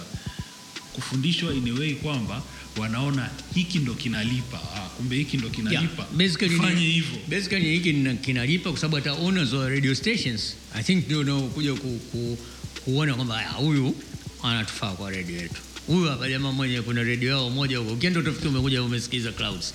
Mpaka aje wajiseme wenyewe hii ni redio. Ah, kumbe haya Nyarukolo. Mzee Kitime ameongelea sababu kadhaa hapo za uh, mziki wa dansi ku, ku, ku, ku, kushuka Yeah. uh, lakini kuna moja pia sababu ambazo zilikuwa wanasema uh, hii sababu inajumuisha mziki wa dansi na mziki wa taarab. Uh, baada ya hizi radio kuanza kupiga hii miziki tena uh, walikuwa wanadai kuna walikuwa wanasema kwamba uh, mziki, mziki wa dansi na mziki wa taarab ni, ni mrefu sana. Kwa hiyo hawawezi kupiga mziki wa dakika saba na waache kufanya mambo mengine kama kutangaza matangazo ya biashara. So wakaacha kupiga mziki ya, ya taarab na ya dansi kwa sababu ilikuwa ni mrefu sana, na wakawa wanapiga nyimbo za, za kisasa za, ujana kwa sababu zina, zina muda mfupi. That? That's uh, ni katika njia mbinu mbalimbali za ku za ku za, za kusema bwana Mr. sikutaki sana kuja kuambia. Nakumbuka kulikuwa kikao kabisa kilifanyika Tazara Tazara Club, Leaders Club wanaita zamani kwa Tazara Club. Uh, Leaders Club pale kuja kuongelea habari ya ya urefu wa nyimbo. Lakini urefu wa nyimbo umekujaje? maki lazima maki saa zingine unaweza kuanzisha unasema nini unadandia treni kwa mbele. Let's go back to the history. Kuhusu urefu wa nyimbo. How it came to be urefu wa nyimbo uko vipi? Mwanzo kabisa zilipoanza nani teknolojia ya santuri. Zilikuwako santuri zina speed inaitwa 78 yani 78 uh, rounds per minute. Sasa zile 78 rounds per minute kutokana na ile usanturi na teknolojia ilikuwa hauwezi kurekodi kitu zaidi ya dakika tatu na sekunde 45 that is the maximum Eh, maximum ilikuwa dakika tatu na sekunde 45. Kwa hiyo nakumbuka mimi hata wakati baba yangu mimi kwa muda mrefu kweli nyimbo zake alikuwa anasema lazima ziwe dakika tatu na sekunde 45. Eh, maana yeye alikuwa anapiga gita kanunua tape. Sasa tape recorder inakuwa na dakika 60 ile tape. Lakini nyimbo zake ilikuwa lazima ziwe dakika tatu na sekunde 45. Lakini that was because sa, santuri za 78 zilikuwa zinarekodi dakika tatu na sekunde 45. Dakika saba hazikuja kwa sababu ya redi. Dakika saba zimekuja kwa sababu zilipokuja kuanza zile rekodi ndogo nyembamba zinaitwa short play, zile zilikuwa zinaweza kurekodi mpaka 6 minutes, 6 and a half, zingine mpaka dakika saba. Kwa hiyo ndio ikaja hiyo dakika saba ikawa kama standard saba nne tano nini. Kwa hiyo ikawa imevuka kwamba nao dakika tatu na dakika arobaini na tano sekunde eh, ni dakika tatu na sekunde arobaini na tano hazikuwa kizuizi, kwa sababu it was technical, kizuizi technical. Kwa hiyo ikawa imepanda kwenda kwa hizi santuri ndogo kwa dakika saba, lakini ikaja LP ambayo sasa LP upande mmoja ni dakika ishirini na mbili. Ndio maana wimbo kama Mamu ulikuwa dakika ishirini na mbili. Nyimbo za Franco karibuni nyingi nyingi nyingi mimi na, na kipindi. Nyimbo za Franco ukiamua kupiga ujue hapa sasa ndio zogo make dakika kumi kumi na moja kumi na mbili kumi na tano ziko huko, lakini teknolojia ndio iliyomruhusu kwamba sasa anaweza kujiexpress kwa muda mrefu zaidi. Saa hizi Steven West mwenyewe unajua, ukiweka flash moja unaweza kutengeneza wimbo moja, flash moja utajaza, so you can record kadiri huko unavyokwenda, lakini sasa unakuta huyo huyo anayekwambia nyimbo hii hawezi kupiga, lakini unakuta nyimbo nyingine same, same, same minute anapiga. Eh, nyimbo za dakika saba. Alafu you, you are free kuikatisha, kukatisha wimbo katikati. Ukiona wimbo mrefu na ukatisha katikati. Kwa hiyo ilikuwa that was not really an excuse, ilikuwa ni, ni, ni nani tu, lakini ni kwambie kitu kimoja kuhusu kwangu, mimi naita anguko, watu wengine hawapendi, hata wana muziki wenzangu hawapendi, lakini mwaka uh, tisini na tisa huo nadhani au tisini na nane palikuwa na wakati hapa tuna, tuna kampuni za breweries kubwa zinashindana mbili kwa mvutano, vuta ni kuvute. Actually Chamudata tulitumia kampuni moja tukamleta Awilo Longomba hapa akazunguka, tulikuwa tunategemea tupate hela ya, ya, ya chama. Bahati mbaya sana watu walioenda huko wakala hela yote wenyewe wamerudi, wamerudi na deni badala kurudi na hela. Lakini sasa what happened is that wakati wa mashindano hizi hizi kampuni mbili za pombe zinashindana, kampuni moja ikaanzisha system ilikuwa inaitwa promotion. Hii kampuni ya promotion ilikuwa inachukua vikundi vya sanaa inavipeleka kwenye baa vinafanya sanaa. Walianza hasa wakina Bishanga akina nani ndio walikuwa kwanza wanaenda kufanya vichekesho kwenye kuekti kwenye baa na nini na nini, lakini wanalipwa na breweries company. Baadaye bendi zikaingia, kwa hiyo ikawa bendi zinaenda zinang'ang'ania kwenda kujiandikisha huko, kila moja ipangiwe baa gani ya kwenda kufanya promotion kule, wanapiga bure. Tatizo likaja kwamba kampuni moja kati ya hizo mbili ikaondoka kwenye, kwenye soko. Sasa hiyo iliyobaki ikawa haina ushindani ule wa mwanzo, kwa hiyo nayo ikajitoa kwenye, kwenye promotion. Problem, wateja wa mziki wakawa wameshazoea mziki wa bure, kiingilio bia Ukinunua bia unaingia. eh, au ukiingia saa zingine hata bia ununui, unaingia unakaa tu pale, unapata mziki wa bure. Kwa hiyo music bure. Wenye baa sasa ndio wakaanza kuchukua hiyo zigo la la zile kampuni za breweries, na ndio wanaendelea nalo wanalofanya mpaka sasa. Sasa many disadvantages that. Kwanza kipato ni kidogo, kwa sababu mwenye baa anakulipa kutokana na mategemeo yake atauza pombe kiasi gani, hana hela nyingine pale. That's the first one.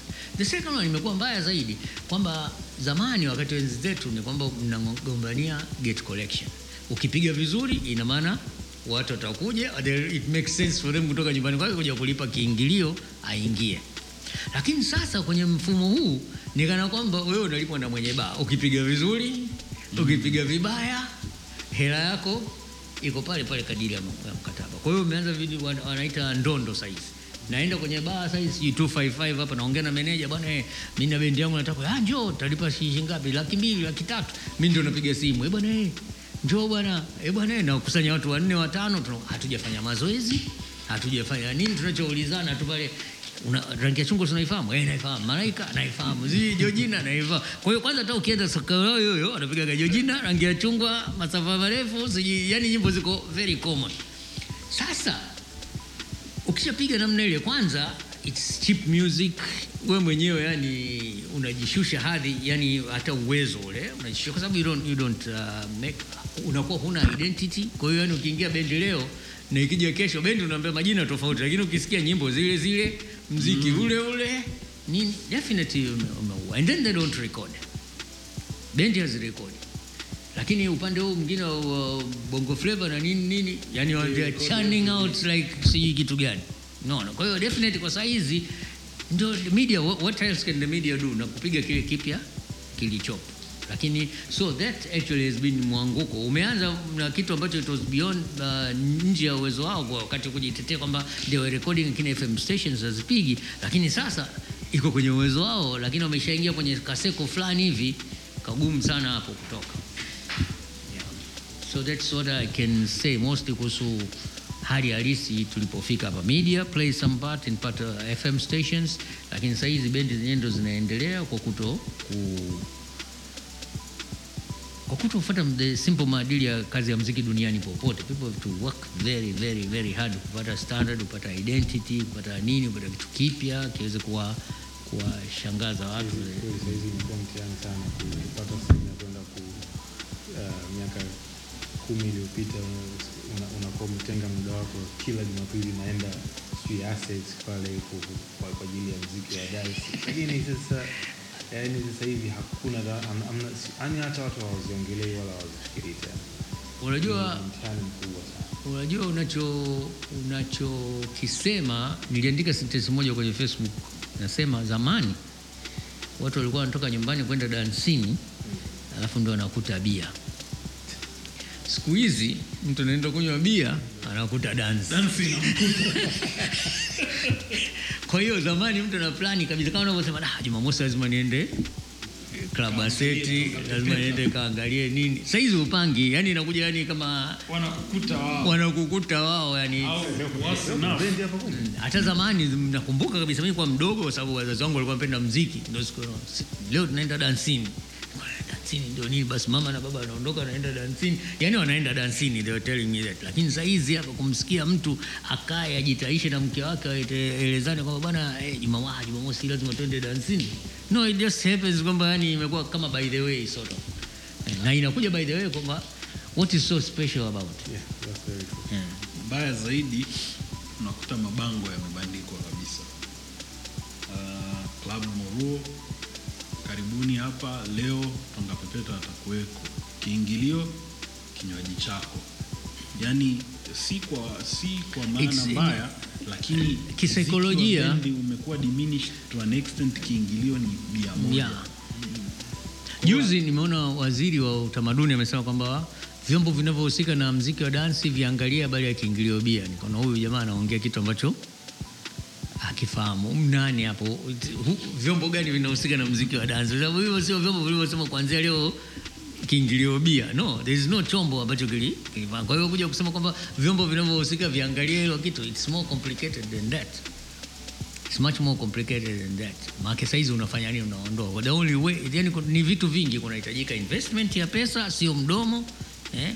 Watu wajue watapata wapi vyombo, watu wajue watapata wapi pesa za kufanyia mazoezi, watu wajue okay, product hii tuliyoifanya tunaipeleka tunaipeleka wapi. Eh?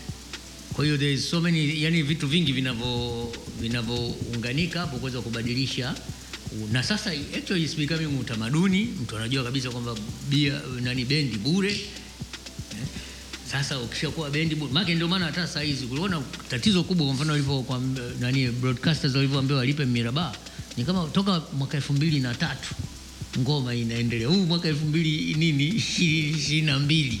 Ndio kama saa hizi yani mwaka mwaka jana na mwaka huu ndio broadcasters wameanza ku, ku, ku, kulipa miraba, lakini imekuwa ni ugomvi na imekuwa ugomvi seriously kwa sababu radio tanzania yenyewe last time imelipa mirabaha 1966 kwa hiyo we- wengi walio- waliokuja hapa wamezaliwa vyombo vyovyote vilivyokuja baada ya hapo vimezaliwa vimekuta system hamna hamna kulipa mirabaha kwa hiyo wameendelea na utamaduni kiasi cha kwamba wakianza kuambia walipe na kwa ugomvi. Oh bwana sisi hatuingizi chochote kwanza tunakula hasara no yani hadithi ndefu sana. Eh, lakini kwa sababu ndio utamaduni. Sasa the same with this one kwamba hapo pa kwanza kuambia wananchi waanze kulipa sio miaka mingi na bado kuna bendi nyingi zilikuwa zinaendelea. Njenje tumepiga mpaka imekuja kusimama. Njenje always ilikuwa ni eh, ya kulipia.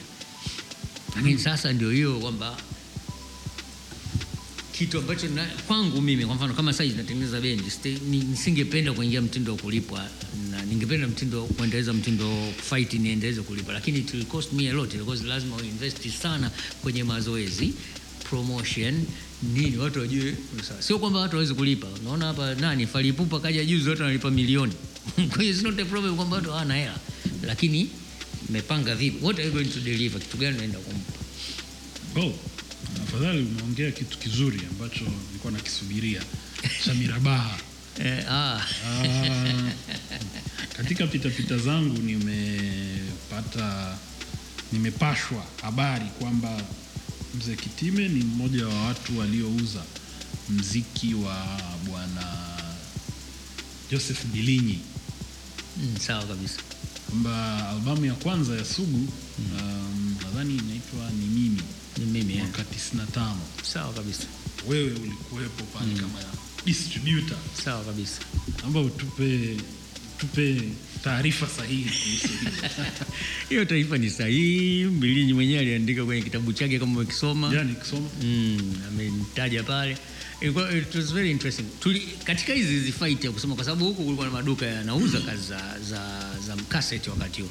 Lakini unakuta watu hawalipwi eh, royalties zao mechanical rights zinaitwa za kazi za sanaa kwa hiyo tukasema tuanzishe ka project ketu ambako tuwe tunalipa wasanii watakaoleta kazi zao.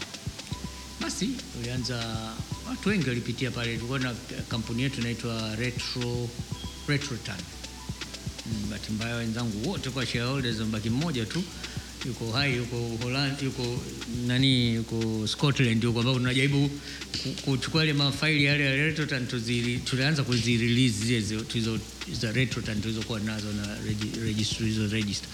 Lakini anyway kwa hiyo ndio mtu aliyekuja kunitambulisha kwangu nani Mbilinyi alikuwa Innocent Kanyagwa ras Ras ras ino Rasino ndio alikuja akaniambia, bwana, kuna mtoto mmoja bwana yuko Mbagala au kitu namna ile, kuna mtoto mmoja yuko Mbagala anaimba kweli bwana, hii ipo hop anaimba vizuri. Eh, basi mlete. Akaleta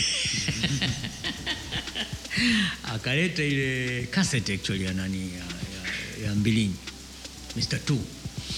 Mm. ah, wakati alikuwa too proud. Too proud yeah. Too proud sasa baada ya kuisikia ngambia aisee, kweli huyu uko tofauti. Unajua utofauti wa, wa, wa too proud wakati ule ilikuwa ni kwamba kulikuwa na marapa wengine. Lakini hao marapa wengine walikuwa wanafuata ule urapa wa kimarekani kabisa. Kwa hiyo walichokuwa hata wanacho rap ilikuwa kwa mtu wa kawaida uelewi. Lazima uwe kwenye seko yao Eh, napenda kutoka kwenda kurera yani wanausikia anasema nini. Basi sasa huyu akawa anaongea ana rap lakini una elewa story alafu anaonekana yani ana anataka kuongea nini kwa hiyo nikamwambia mwite, wakamwita pale, tukaja tukaongea, tuko tunachukua tunachukua bachi ya kwanza kaseti mia kama sikosei, alafu tunakupa shilingi laki moja. Mm, basi tukampa laki moja. Kaseti mia tukaproduce, alafu lakini na yeye tukampa mfuko wa nani una kaseti mia aende akauze naye mwenyewe. Sasa tuko na problem. Hivyo, toka tu pale akaanza kuwa maarufu, tukaanza kuzikuta barabarani zinauzwa, wakati ule watu wana vitoroli vile. Kamata moja kasa, sijui kuna mwindi gani, tukaenda huko polisi nini, ilikuwa vurugu, lakini that's in a way it's true kwamba hiyo hiyo album ya kwanza ya Too Proud tulianza ya kwanza na ya pili nafikiri mpaka ya tatu maana album ya kwanza ni nadhani ni niite Mr. Two Mr. Yeah. Ya, ni mimi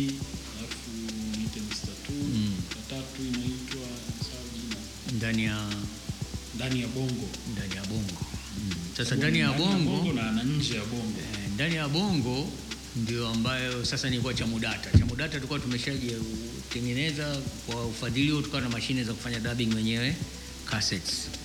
Kwa hiyo tulichofanya ni kwamba nikamwambia Mr. Tu aje pale tukafanya dubbing ya hizo cassette, tukatafuta cassette tupu, tukafanya dubbing ya cassette, akaenda akaongea na distributor, ikawa distributor atoe covers kwa mkataba pale. Kwa hiyo akatoa covers za kwanza elfu moja tukadab pale, tukatengeneza, tukafanya launching Kilimanjaro Hotel swimming pool, palikuwa na swimming pool nje. Actually aliuza kaseti zote within, aliuza cassette 800 kwenye show moja. Mm, aliuza kaseti 800 show moja. Yaani kwa mlango kiingilio kile mlangoni hapo hapo. It was very good. Kiasi kwamba Tonga Pepeta sasa walipotengeneza albamu yao yani kisa cha Mpemba nikawa na ngoma kweli ya kuwabembeleza. Ni jamani huyu hapa yuko peke yake kauza 800 nyinyi. Mm, yeah, obviously Eh, lazima. hatimaye kweli walifanya launching wakauza cassette na tukafanyia system hiyo hiyo kiasi cha kwamba yani waliuza tiketi nyingi cassette zikawa zimeisha mpaka wakatoa kaambia scan ticket the next, uh, following Tuesday waende pale kila mtu apate cassette yake albamu ya kwanza ya Sugu ilikuwa ni Mimi, ya pili ni Ndani ya Bongo mwaka 96, ya tatu ni Niite Mr. Tu mwaka 98, ya nne ni Nje ya Bongo mwaka basi 99. ya kwanza ndio hiyo tumetoa kama retrotan ya pili ya 96 ilikuwa 96 hapana hebu ya tatu ilikuwa ni nini ya tatu ni ya tatu ni Niite Mr. Tu ya mwaka 98. E, basi hiyo mwaka 98 ambayo ndio tulikuja tuka, akaitumia tuka- tukatumia tuka nani tukatumia wasambazaji kwa hiyo ambayo alilonchi Kilimanjaro Hotel. Okay. mm, sababu 98 nafikiri kwa ngoja ngoja not 98 98 tulikuwa tumeshapata ofisi pale. Yeah yeah yes 98 So uh, nataka kwa sababu wewe umekaa kwenye upande wa distribution kidogo sana short kwa hii muda mfupi uliokaa kwenye distribution mm. nini kinakwamisha mziki wetu sisi kwenye distribution Kwenye distribution moja la kwanza ilikuwa ufuataji wa sheria. Unaona, kulikuwa na tatizo la mikataba ile. Kwa mfano, na distributors walikuwepo na they were very powerful, na walikuwa na distribute almost East and Central Africa yote eh, hata South Africa kama Zambia eh, Malawi, Zimbabwe walikuwa wanapata kaseti za kutoka zimetengenezwa Tanzania za kutoka viwanda vya Tanzania. Sasa lakini ile mikataba kutokana na uvun- kuto kufuata sheria, unapata mkataba, mmekubaliana kwamba utatengeneza kaseti elfu moja. Ile ndio umempa jamaa funguo wa forever. Nani tena kwa hiyo kaseti za kwanza elfu moja utapewa hela. Baada ya hapo kila unapokwenda bwana haziuzi. Si unaona zimejaa? Oh, lakini huko ziko ziko mpaka malawi mpaka wapi mpaka wapi. Na zote nakwambia nimeibiwa. Kwa hiyo unaona problem ya kuto kuwekwa na sheria nzuri au kuto kulinda vizuri sheria ya kimiliki ndio ilikuja kumaliza kuharibu hiyo the distribution system. Kama ninavyokuambia, tumechukua hapo tumeanza kutengeneza kaseti za Mr. Tutu naye mkataba. Baada ya muda tunazikuta ziko barabarani zinauzwa na Na toroli. sasa the problem is ukiwa as an individual unakuta toroli moja Kariakoo, yaliyoko Manzese, yaliyoko Tandika, yaliyoko wapi, yaliyoko Iringa, Njombe, wapi, huna habari nayo. Kwa hiyo that is the, the problem ya hiyo usambazaji. Sasa hivi sasa hivi mziki ume mostly uko umekuwa digitalized. Uh, huna haja tena ya kutengeneza haulazimiki though inawezekana kufanya hivyo lakini haulazimiki kutengeneza physical copy ya kumpa msikilizaji tuna hizi platforms kama boomplay audiomack spotify nyingi tu ambazo youtube mtu anaweza akaweka na akamonitor uh, zile uh, playship na akapata hela kulingana na hivyo. Wewe mtizamo wako ukoje? Kwa sababu pamoja na mengine, wewe umeanzia kwenye kipindi ambacho hata hizi kanda hazikuwepo, walikuwa wana, wanatengeneza vitu. Okay, kwanza kuna tabu moja kubwa sana.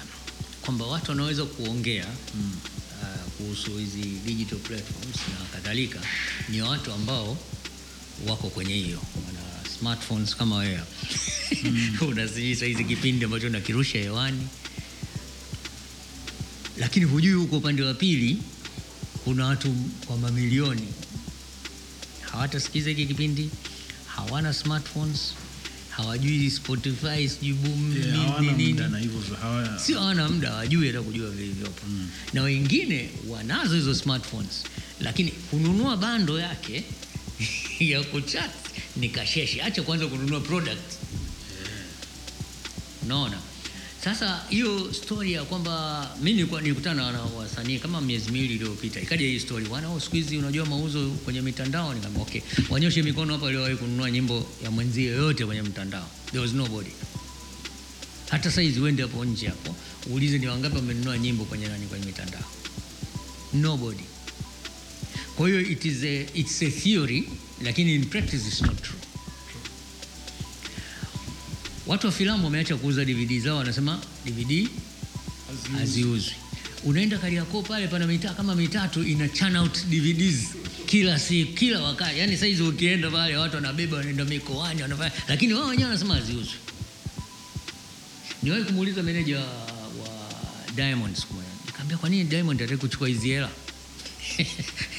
kwa sababu angekuwa anauza CDs au DVDs yani kuna hela nyingine tofauti na hiyo anaopata sasa. Ama akasema kitu ambacho nikakubaliana naye kwamba kulikuwa na wakati walikuwa wao wenyewe ikitoka nyimbo mpya meneja wengine wa namna ikitoka nyimbo mpya wana, wanatengeneza wao wenyewe wanatengeneza flash wanarekodi wanazigawa kwenye kwa watu wa bodaboda for free. Sasa una haki? Nguo zikiwa sandukuni mwako this is your kwenda hapo nje aje "Ah, nichukueni mashati bure. Hamna mtu akuja kukuuliza ku- ku- ku- kuuliza this is your right it's your property. Na hiyo na hiyo na hiyo walifanya sana uh, nilimsikia uh, salamu. Uh, alisema ali, walifanya kipindi ambacho wamepigwa pini uh, nyimbo za, za, za WCB kuchezwa kwenye radio.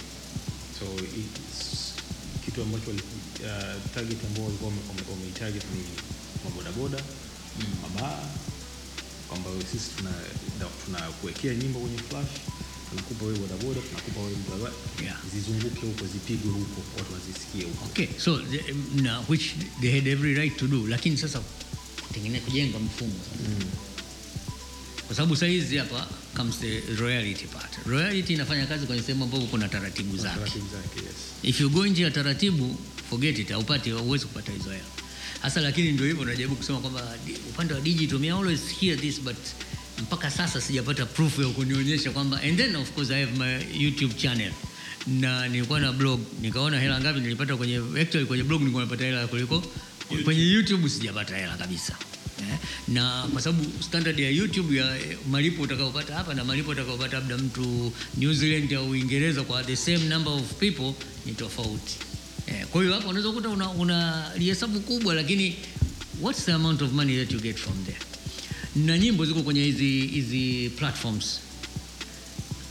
Ukifungua kwenye nani kwenye kwenye ukurasa wako inaonyesha mpaka hela unaweza kupata, lakini hizo hela kila nikiwatafuta watu hazitoki hazikufikii hazinifikii. Imebaki nimebaki story. Kwamba bwana na nyimbo zangu niliziweka kwenye nani kwenye platform fulani lakini imebaki story.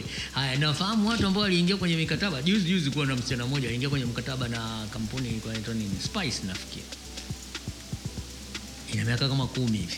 Hajawahi kupata hata senti tano. Lakini nyimbo yake mpaka saa hizi zinauzwa na kwenye matangazo yao wemo Unaona? Kwa hiyo the, the, uzu, the, there is a very good advantage ya digital, lakini there is a very kwa sababu ni rahisi via kuweka, rahisi kupata hela na rahisi kuibiwa pia. easy come easy go Kwa hiyo hiyo swala la, la, la ku, kuuza vitu kwenye nanii ni linawezekana, ila lina tatizo kwa sababu ya sheria iliyopo hapa Tanzania ya kuweka stika ya TRA. Hicho ndio kikwazo kimoja kikubwa na kilichouza kilichoua biashara ya, ya kuuza kama hard copy, ambayo bado ni biashara kwetu.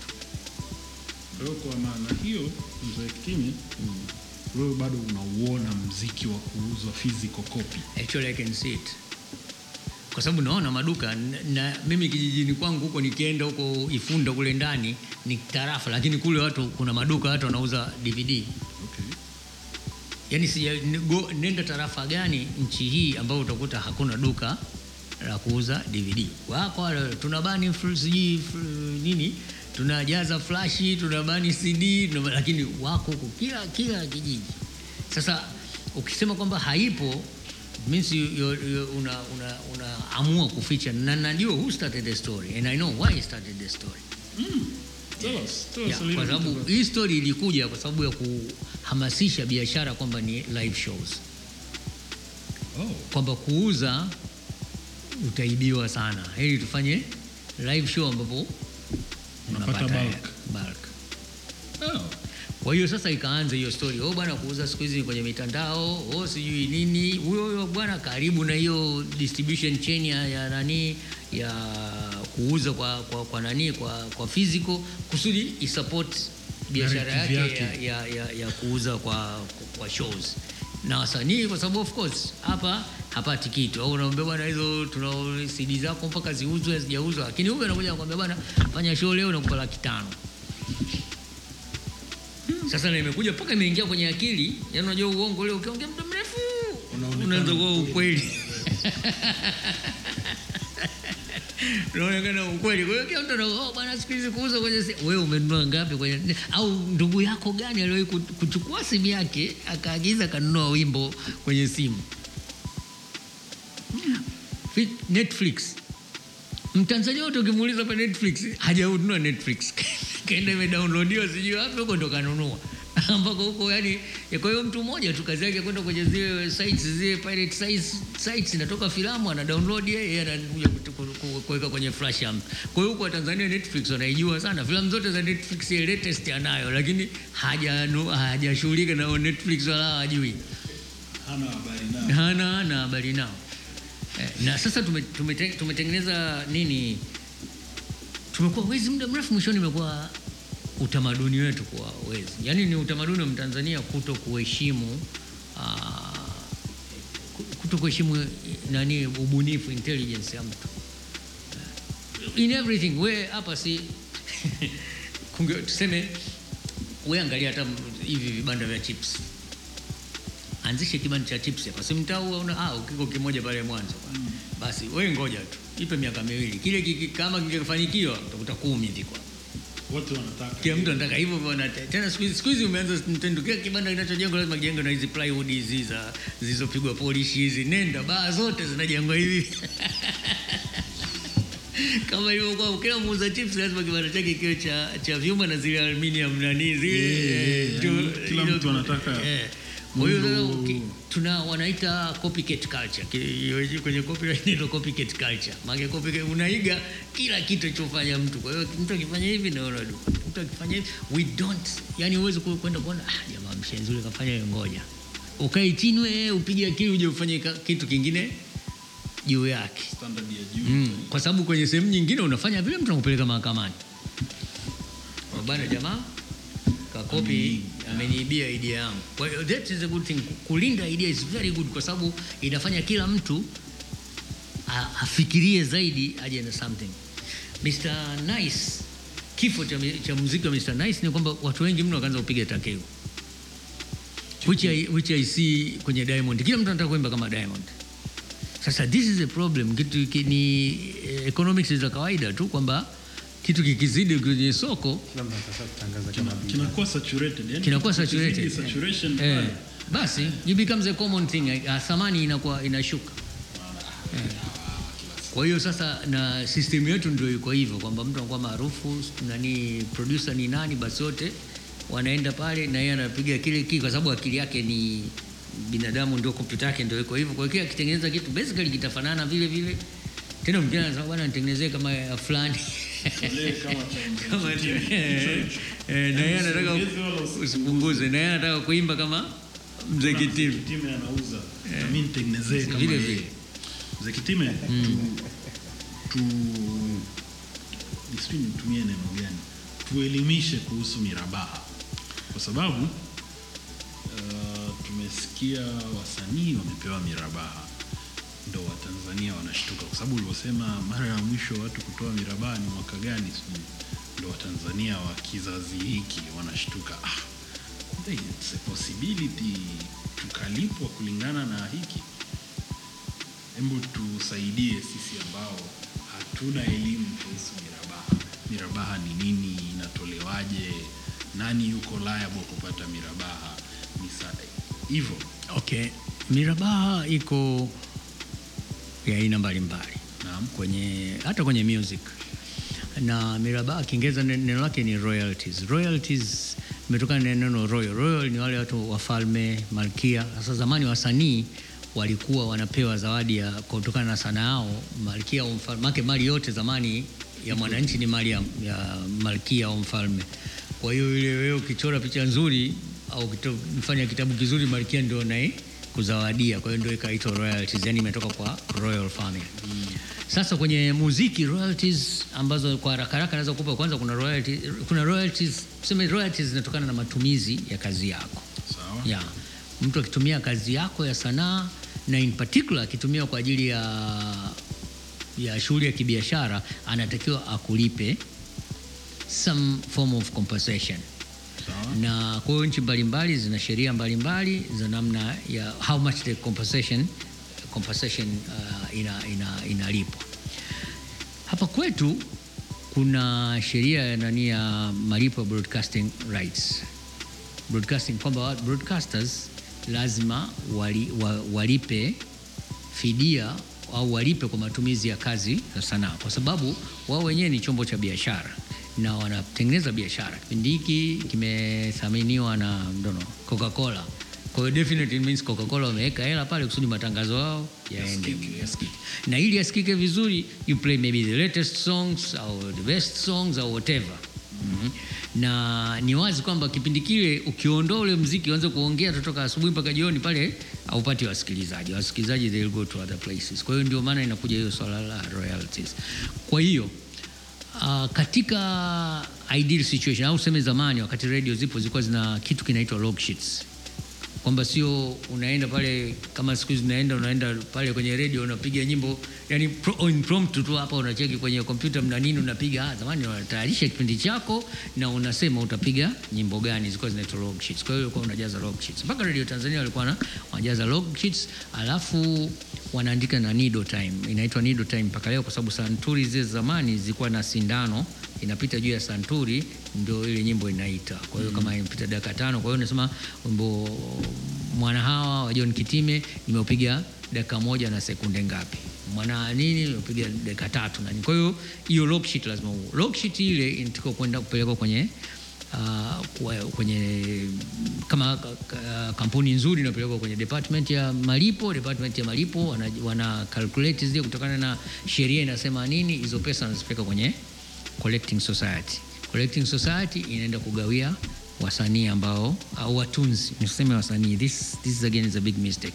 What, wenye, nini, wenye mali wenye hakimiliki, not necessarily tuseme wenye hakimiliki wanaostahili, kwa sababu tena hiyo that is very important kusema wenye hakimiliki na not watunzi na si, uh, si wasanii. okay.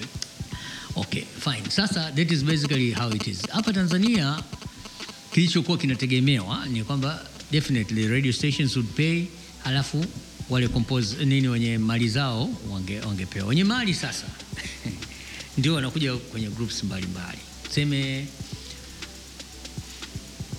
mimi nafungua bendi Mm, na sheria yetu nasema ukitunga kitu ukiwa chini ya ajira, kwa mfano mimi nafungua bendi afu nawaajiri watu kuwa na mziki, kupiga solo, piga nani nini, nawalipa mshahara. So when they come there they are under my kwenye mshahara wangu, kitakachotoka pale I own it. Kwa hiyo kama royalties zinakuja kwangu mimi eh, sio mtunzi. Mtunzi amelipwa. It's like uh, wanaitwa commissioned artists. It's like wewe mwenyewe uambiwe bwana, tunataka uchore bango la Coca-Cola hapa. Coca-Cola watakulipa. Kisha huwezi kusema Bango bango langu kwa sababu you were paid off. Kwa hiyo kuna hao commissioned artists.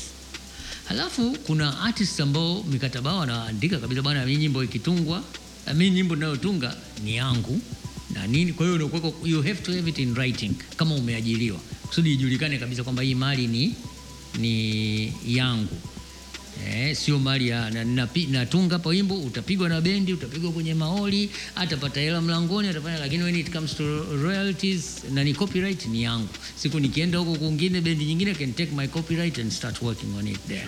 Sasa mara nyingi mtu namna hiyo tena ana anastahili kulipwa royalties katika wimbo katika group. Alafu kuna group kama nilivyosema Kilimanjaro Band ambao group ni owned by wana wasanii wenyewe. Na nakumbuka tulikaa kwenye kikao tukasema bwana sisi hapa kwa sababu wakati wa composition we all took parts. Kwa mfano naita wimbo oh, mama Sabina sijui nini ah, mwenye gita anashika. Mimi sijui gita mwenye gita anashika anatengeneza kipande cha gita. Mwenye kinanda anatengeneza kipande cha kinanda. Mwenye bass in the end is this beautiful song. Lakini ni contribution Ya watu. wengi. Kwa hiyo sema this is owned by the band. Na kwa kweli tulisajili nyimbo zetu zote chini ya Kilimanjaro Band. Lakini pesa inapokuja kutoka huku tuna contract za kwamba kila mtu atagawiwa equally.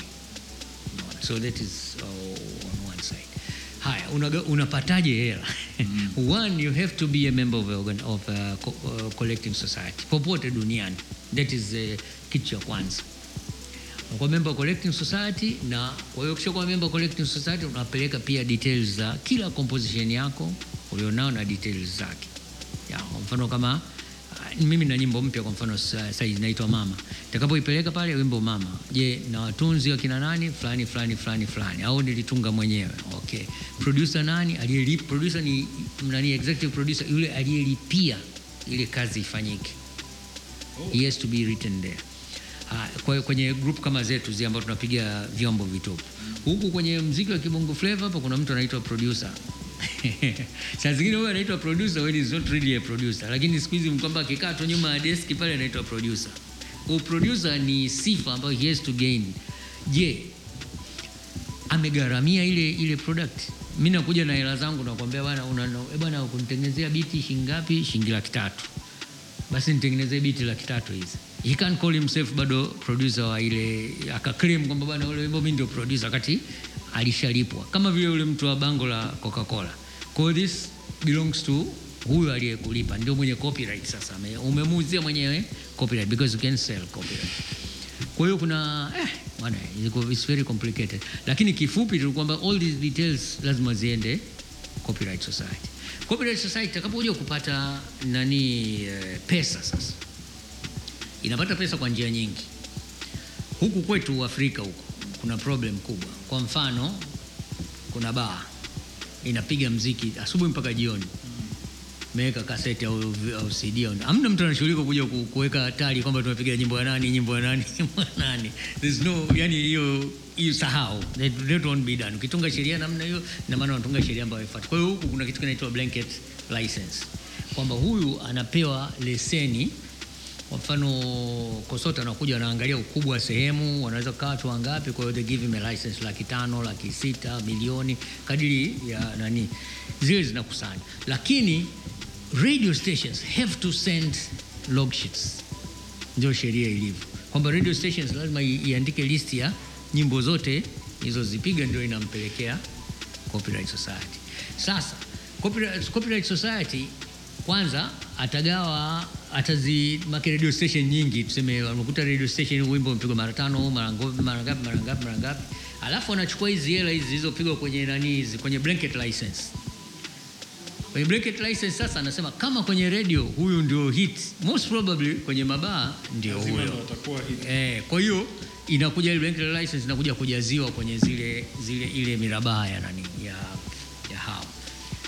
Fine. Sasa kuna mtu ana nyimbo lakini hajawahi kujisajili. manake hayupo kwa sheria hayupo Kwa sheria hizo- hayuko liable kupata lakini nyimbo kisheria ni zake. Kwa hiyo what happens ni kwamba nyimbo hizi zinakusanywa zina nini pesa hizi zinakusanywa alafu zinakaa hawa wanaitwa kwenye copyright wanaitwa unknown authors unknown authors sio kwamba hajulikani ila Hajajisajili. Eh, kwa hiyo kazi yake ipo na hajajisajili. Kwa hiyo akisajili is supposed to get that money. Na iko nyingi tu. Huko kuna project moja Ulaya ninayo. Ilikuwa nasema je wanamuziki wa Ulaya are they being uh, uh, subsidized by African musicians. Yani hiyo it was a very interesting project. Kwamba Waafrika wanamuziki maskini, lakini ndio nao subsidize wanamuziki wa Ulaya, kwa sababu kwa sheria nyingi za Ulaya ni kwamba wimbo wako ukipigwa Ulaya lazima kopi, lazima nani royalties zitakusanywa. tatizo linakuja kukupata wewe kukupa hizo nyimbo wakishaweka kuna chama umbrella body ya, ya copyright society zote inaitwa SIZAK. ukiandikwa ukiandikishwa mwanachama hapa Dar es Salaam Kosota kwamba wewe ni mwanachama wa SIZAK, Kosota wanatakiwa kupeleka jina lako kule kwenye data bank ya SIZAK.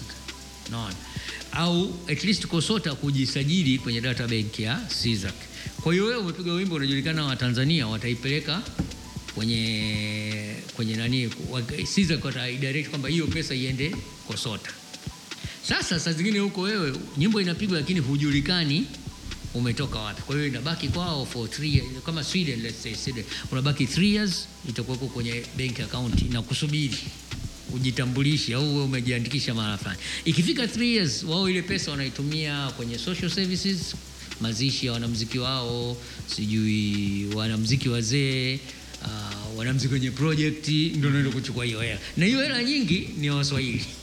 Yeah, kwa sababu si watambuliki. Yeah, watambuliki unaona? Kwa hiyo ndio kusema kwamba waswahili ndio watasubsidize wanamziki wa wa ulaya. That was the, the theory. Sasa hapa kwetu we have uh, a lot of artists ambao hawakujisajili. Hawakujisajili sababu ya dharau. Kwa sababu miaka mingi mimi nimeshajibu kufanya co- co- copyright seminars bwana kosota ni bwana mimi sijiandikishi kosota hamna lolote. Sasa saizi mirabaa imekuja mimi mbona jina langu mbona jina langu halipo eh, haliwezi kuwepo. Tunakujua wote. Lakini system Haikujui. haikujui. System haitambui mtu inatambua. Sababu ya digital, digital world imekuwa rahisi sana kufuatilia. Redio gani huna haja ya kusikiliza lakini wala hamna haja ya kuleta log sheets. actually you can trace radio imepiga nyimbo gani kupitia kulikuwa miaka michache iliyopita palikuwa kuna kampuni hapa ilianzishwa inaitwa copyright, uh, copyright management east africa Copyright Management East Africa akawa na mashine ya kuweza kumonitor kila redio kila kitu alichopiga. Walikuwa na contract na makampuni makubwa kama Coca-Cola nini kusudi wa manage wa, wa, wa follow up zile matangazo yao. Tumekubaliana na redio fulani matangazo yetu mara tatu kwa siku, limoja lifike saa saba na nini. Kwa hiyo wao walikuwa ndio kazi yao hiyo. Lakini pia ikawa mashine hizo wanaweza kumonitor all the radio stations, mziki gani umefanyika. Copyright management ikaingia mkataba na Kosota which was very good. We were all very happy kwa sababu sasa digitally utajulikana tena. Ilikuwa sio tu unajulikana umepiga wapi, ilikuwa inafanya mpaka inatoa uh, inaweza kui- kuipa radio nani invoice kwamba kwa mwezi huu umepiga nyimbo hizi ulipiga wimbo huu maana nyimbo zina value tofauti wakati tofauti kwa mfano wimbo ukipigwa saa saba mchana kabla ya taarifa ya habari it's very valuable au tuseme kabla ya taarifa ya habari zozote lakini wimbo huu ukipigwa saa tisa usiku hauna tangazo hauna nini na thamani yake inakuja. Sasa, mm, sasa that, uh, that system ilikuwa inaweza kucalculate hizo variables zote zile kwa hiyo inatoka bei ya kueleweka. Ngoma ikawa the broadcasters were not very happy with this situation. Kwa sababu ilikuwa inaipa the true story. Kwa sababu broadcasters wote ukienda unakwambia tunakula hasara. Hatupati chochote. hatupati chochote. Sasa hapati chochote sasa why do you keep on Eh, sasa wale there was a big problem kwa sababu kwanza walikuwa na contract na hizi big companies so they knew the real value ya je wamelipwa kiasi gani? Unaona? Hawa jamaa nakwambia bwana nenda hata TRA ripoti zote zinaonyesha Hatupati kitu. no TRA hawatengenezi ripoti. Ripoti umetengeneza wewe umewapa TRA. Eh, kwa hiyo that is not uh, sasa ikaanza kupigwa vita. Imepigwa vita hiyo CMA tena na wanamziki wakachukuliwa wanamziki wenye majina makubwa Oh, I remember that. wakahakikisha kabisa kwamba wanaipiga vita CMA. That deal ikafa. Kwa hiyo this thing should have started, itakiwa hiyo imeshaanza miaka mitano sita iliyopita. Saizi tungekuwa tumesha makosa kosa madogo madogo yamesharekebishwa nini, saizi ungekuwa in a greater position than we were a few years ago. Kwa hiyo wasanii wenyewe are part of the problem ya collection ya copyright. Moja, walipiga vita system ambayo inge ingeweza kuwasaidia wao. Moja. Mbili, most of them wa, hasa problem kubwa ni ya kuchekesha, wasanii wakubwa wenyewe wanao make hela, wenyewe wanaoibiwa. kole copyright seminar they never turn up. Sababu saizi wana hela, lakini shida huwa inakujaga hela zikianza kupotea kupotea ndio pale ndio kila mtu bwana sasa kosota sio fanya nini nini nini. Kwa hiyo there's, uh, there's this problem moja I would say la kwanza elimu ya wenye mali zao. Is very low. Mbili wale ambao wangeweza kuwa na neno la kusema they are so full of themselves hawahusiani na hakutaka kuhusiana na copyright society na nini. Saizi ndio naona moto umewaka huko kwenye mitandao wanalalamika wapati hela lakini wao walikuwa neno lao moja tu kwa sababu they are so famous. Could have changed the situation na ndio imechange kwenye nchi nyingine nyingi za kiafrika wale the most famous artist. Ndio walikuwa mstari wa mbele kudai haki. Sasa mtu ambaye kama we get this example mtu ambaye yeye ndio the most famous artist yeye anagawa bure nyimbo zake he's only thinking of himself lakini kwamba kufikiria kuhusu the the whole infrastructure picha kubwa hafikirii hajui kwamba hii mchezo unaofanya saizi atapata hela. Let's look 20 years later. Kitakuwa nini? Washazoea kupata kitu chako bure afu Eh, leo umwambie ghafla nauza. But it's a lot of money they've wasted. Kwa sababu soko lao liko Eastern Central Africa wangeweza kuuza wangeibiwa sana. Yes lakini katika hiko wanachoibia they got something out of it. Moja kushiriki wao kwenye kutengeneza hii infrastructure ya nani ya copyright. Has always been a problem. Mwa, copyright ya kwanza imegawiwa mwaka elfu mbili na sita. Tanzania. Tanzania. Yani kwa Kosota Kosota. Nikisema Tanzania sio kwa sababu Tanzania babangu amepata royalties na receipt nao mwaka 60. Kwa always been there. Lakini kwa Tanzania mwaka kwa Kosota mwaka 2006 ndio anafanya mgao wa kwanza. Naona. Lakini hata hapo the famous artist mmoja nakumbuka alikuwa ndio yuko hot cake akapata shilingi elfu sitini. Mume wake akaja, yani mke wangu amepata elfu sitini. Elfu sitini nikamwambia bana mimi nimepata elfu kumi lakini ile it's true I never cashed even the check. Nao mpaka sasa hii check elfu kumi. This is the first royalty niliyopata kwenye system ambayo nilikuwa nimehangaika nayo toka 87. Naona. Okay. Basi nikamwambia bwana, tunachofanya hapa, hii ni royalty ya kwanza, tuko wote tushirikiane, tutengeneze, tujenge, tufanye makosa, tutengeneze system. This all happened in haiwezi kuwa overnight hapo mnaweza kupata mamilioni, na ndio ndoto ya watu wengi saizi wamekuwa disappointed sababu they walifikia watapata milioni kumi, milioni ishirini, milioni which itoke wapi kwanza? kwa mpango upi mliouandaa ili mliouandaa eh. kwa sababu Kosota itself collection yake is like peanuts. Kwa mfano hapa wanashughulika na kumbi za Dar es Salaam, wame naona wenye mabasi wenye mabasi, bahati nzuri kwa sababu wana chama imefikia kwenye chama chao, watakuwa na kata directly kwenda kwenda kupata leseni za chama chao kinaitwa nini kile, uh, chama cha oh, hii nani ya usafirishaji Taboa. acha eh, Taboa. Kwa hiyo Taboa amekusha kubaliana na Kosota kwa sababu anaonyesha siku hizi kila basi ukiingia pale una nani. Kwa hiyo they, are going to pay 50000 shillings kwa kila basi kwenye leseni yao which is very easy kwa sababu lazima waende Taboa. And that's how it works out. Kwa hiyo kuna hela zinakusanywa huko so much, so, so many places, lakini bado COSOTA can't collect. Kwa mfano kwenye mikoa wilaya, ndio hata juzi nilikuwa namsikia anasema ajaribu kuingia na makubaliano na wizara ya kufanya ma, maafikiano na TAMISEMI kusudi maafisa biashara kule, wakati unakuja kumkatia mtu biashara ya baa, you collect pale pale ile nani royalties pale, which would make this amount of course iwe kubwa zaidi, ambayo make sense kwa wasanii. So kwa hadithi fupi make ndefu, there's something about nani uh, royalties. Uh, ni, ni, ni somo kidogo nadhani ni somo pana kidogo Pana pana, uh, pana. You're right. hali- halitoshi kwa ku- ku- kwa kwa dakika You're right, you're right. so nadhani hem tukisogea mbele kidogo tukiwa tunaelekea ukingoni pale kutoka uh, Kilimanjaro sasa. Mm.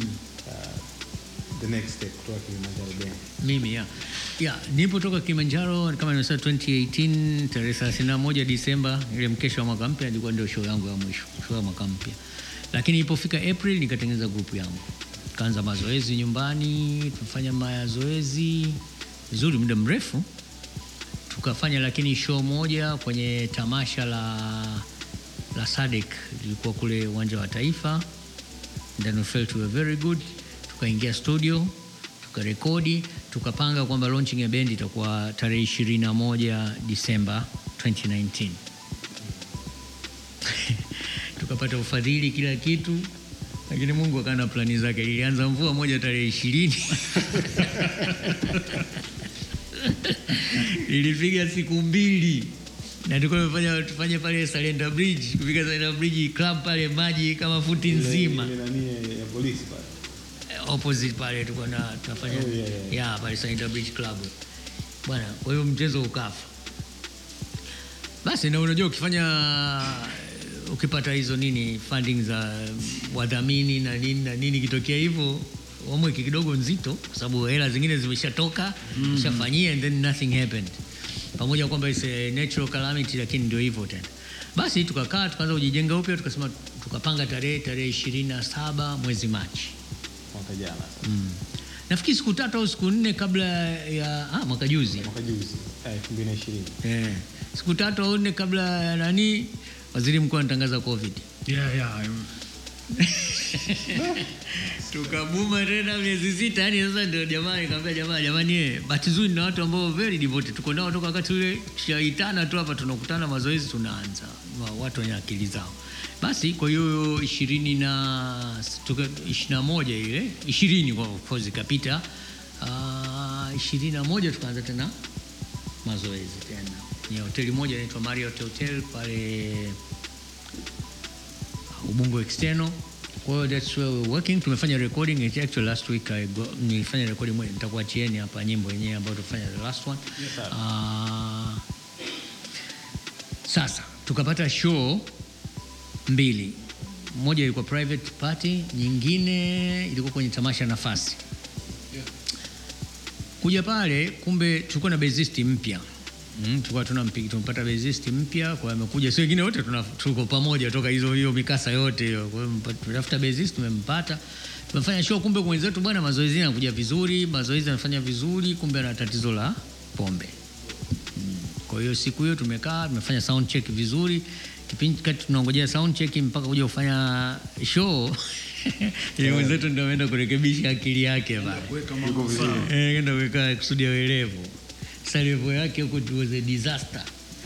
Huku watu ah, bwana mziki ulikuwa mzuri. Huku watu wote tumetoka sisi tumenuna kwamba bwana hatujai kufanya show mbovu kama kwa hiyo tukaamua kumtimua ule jamaa. Kwa hiyo tumetoka wakati huo hatujafanya show. Actually akatuharibia kwa sababu ile sikukuu zote ilikuwa kabla tu ya Christmas tukawa tupigi tena. Maana tulikuwa tunasema heri tusipige kuliko kupiga kitu kibaya mm. kwa hiyo actually we have started rehearsing again. Ila tulikuwa tunahitaji mpiga drum. Tuliona tunahitaji mpiga drum mwingine kwa hiyo aste aste hivi. Nafikiri hii February most probably we start live performances. Yeah. Mwenyezi Mungu awajalie hii zimekuwa nyingi. yani mpaka bahati nzuri hatujakopa hela kwa mtu. Yeah. Tungekopa hela kwa mtu maelezo angekuwa ndio kazi yenu nyewe wanamziki stori nyingi Nilijua tu Nilijua tu Eh, Ndio tu. shida yenu nyewe wasanii toka siku ya kwanza hata kutoa hela yangu nikawa na sita sana nilijua nisingetoa Kila la heri na na na bendi inaitwa JFK Band. JFK jina langu tu mwenyewe John Francis Kitime. JFK Band. Eh. Mzee amejipendelea amejipa ameji Na sababu unajua nilikuwa da- nilikuwa na miaka kumi ndio nikamjua Rais JFK wa Marekani. oh. Sasa yani nilipata raha sana kwamba kifupi changu na yani nikawa hiyo JFK yani nihakikisha darasani linaeleweka mimi ndio Mimi ndo mwenyewe. JFK mwenyewe na baba akanishabikia kweli akananitafutia vitabu vya historia ninavyo vitabu kama kumi vya JFK baba alinunulia kati wakati niko darasa la sita la saba viko nyumbani. Na mpaka leo is one of my favorite That's presidents a very long time ago. Mm, ah, zamani toka 65 65 ya nakumbuka. Maana 65 pia ndio mwaka ambao nilisema mimi nataka kuwa mwanamuziki. Kwa hiyo hata nilipokuja kuomba ruhusa nyumbani ya unaendeleza tu kile kile ambacho ulishakisema. Hapa bwana lakini hebu nani afuta kueleza hiyo folder ni so um, ukiachana na mziki mziki tunaelekea ukingoni kabisa. Mziki time sasa hivi anafanya nini? Ukiachana na mziki mimi? yeah. ah, naomba milioni kidogo mpaka siku inakuwa fupi. Mtajie matano. Katika milioni. Moja of course muziki mziki huko namna mbili kuna mziki wa bendi JFK alafu na mziki ambao mimi babangu alikuwa anapiga acoustic peke yake anaimba nyimbo za kiasili kwa hiyo do that na nyimbo zangu mbalimbali nafanya zaidi mimi na rafiki yangu mmoja anaitwa Anania rafiki yangu huyo ana ulemavu wa macho lakini anapiga kalimba kwa hiyo tuna nyimbo zetu shatufikisha mbali maana hizo tuko wawili tunaenda kupiga India Bombe tumepiga mm. tunaisha fanya tour ya mbili za Marekani za mwezi mzima mzima wow. mm. Na bwana mmoja anaitwa Bela Fleck mpiga uh, banjo mmoja wa Marekani. Tena in fact ingekuwa sio COVID tumekosa safari mbili za kwenda Marekani. Kwa hiyo that is another kind of music nafanya. Nafanya collection ya historia ya muziki. Okay. Mm, hata pale nafasi niko pale actually ni, na marundo tunaje juzi kwa naeleza what do we do with this kwa sababu haiko organized nataka iwe organized kusudi hata kama sipo whoever comes anaweza kuendeleza hiyo kama archive fulani ya nani and then I'm writing for the newspaper Mwananchi. I have this radio program ya nani? EFM. Eh, EFM and then I'm writing these two three books. Moja ni historia ya huyo kijana ambaye ametoka kijijini mpaka amekuja kuwa superstar. Kapitia Lini tutegemee kapitia stage zote za kujichubua uso, mange amekuta huku ukiwa mwanamuziki wa, wa, wa, lazima ujichubue kuvaa mm. na nini. Kwa hiyo that is the story. It's basically ukisoma it gives you the atmosphere ya muziki ulivyokuwa in the 80s, 70s, 80s, 80s, 90s actually alafu my own biogra- autobiography which is is getting a bit complicated pamoja kwamba ni maisha yangu kwa sababu nilikuwa nimeanza ku- ki, uh, kuanzia babu yake baba nimeenda kule kijijini nimekuja kuelezwa kuhusu babu yake huyo babu yake baba. Story ya story juu ya story eh? Story, yani unaenda kule kaambia bwana wewe ilikuwa hivi alikuwa anaitwa hivi alitoka alikuwa katika watu waliofukuzwa South Africa wakati ule alikuwa anamkimbia shaka makabila aliyokuwa anamkimbia Shaka Zulu. Wow. kwa hiyo naye alikuwepo nimepewa jina yake which I never imagined. Kwa hiyo yani story hiyo kwa inaanzia kwa babu yake baba sasa imerudi kwa babu yake Babu babu, yake yake baba which is I think kwangu mimi ni raha sana kwa sababu sio si watu wengi ambao wanaweza kurudi generation hizo. Eh, babu yake baba kaburi lipo eh, bibi yake baba bahati nzuri ni mkuta mzima kwa hiyo naye na story alikuwa mtoto wa chifu wa unyamwezi huko. Ah, na akatoka toka unyamwezini mpaka akaenda iringa kwa nani kwa nini? Anaitwa nini? Kwa alichukuliwa kama mateka hivi baba ili babake asipigane na wajerumani akamwambia leta akamtoa binti yake binti yake akaletwa mpaka Bagamoyo. Bagamoyo akaunganishwa kwa mapadri wa Kijerumani wanaitwa Benedictines, wakamchukua wakampeleka Iringa. Huko Iringa ndo akaja akaolewa, ndio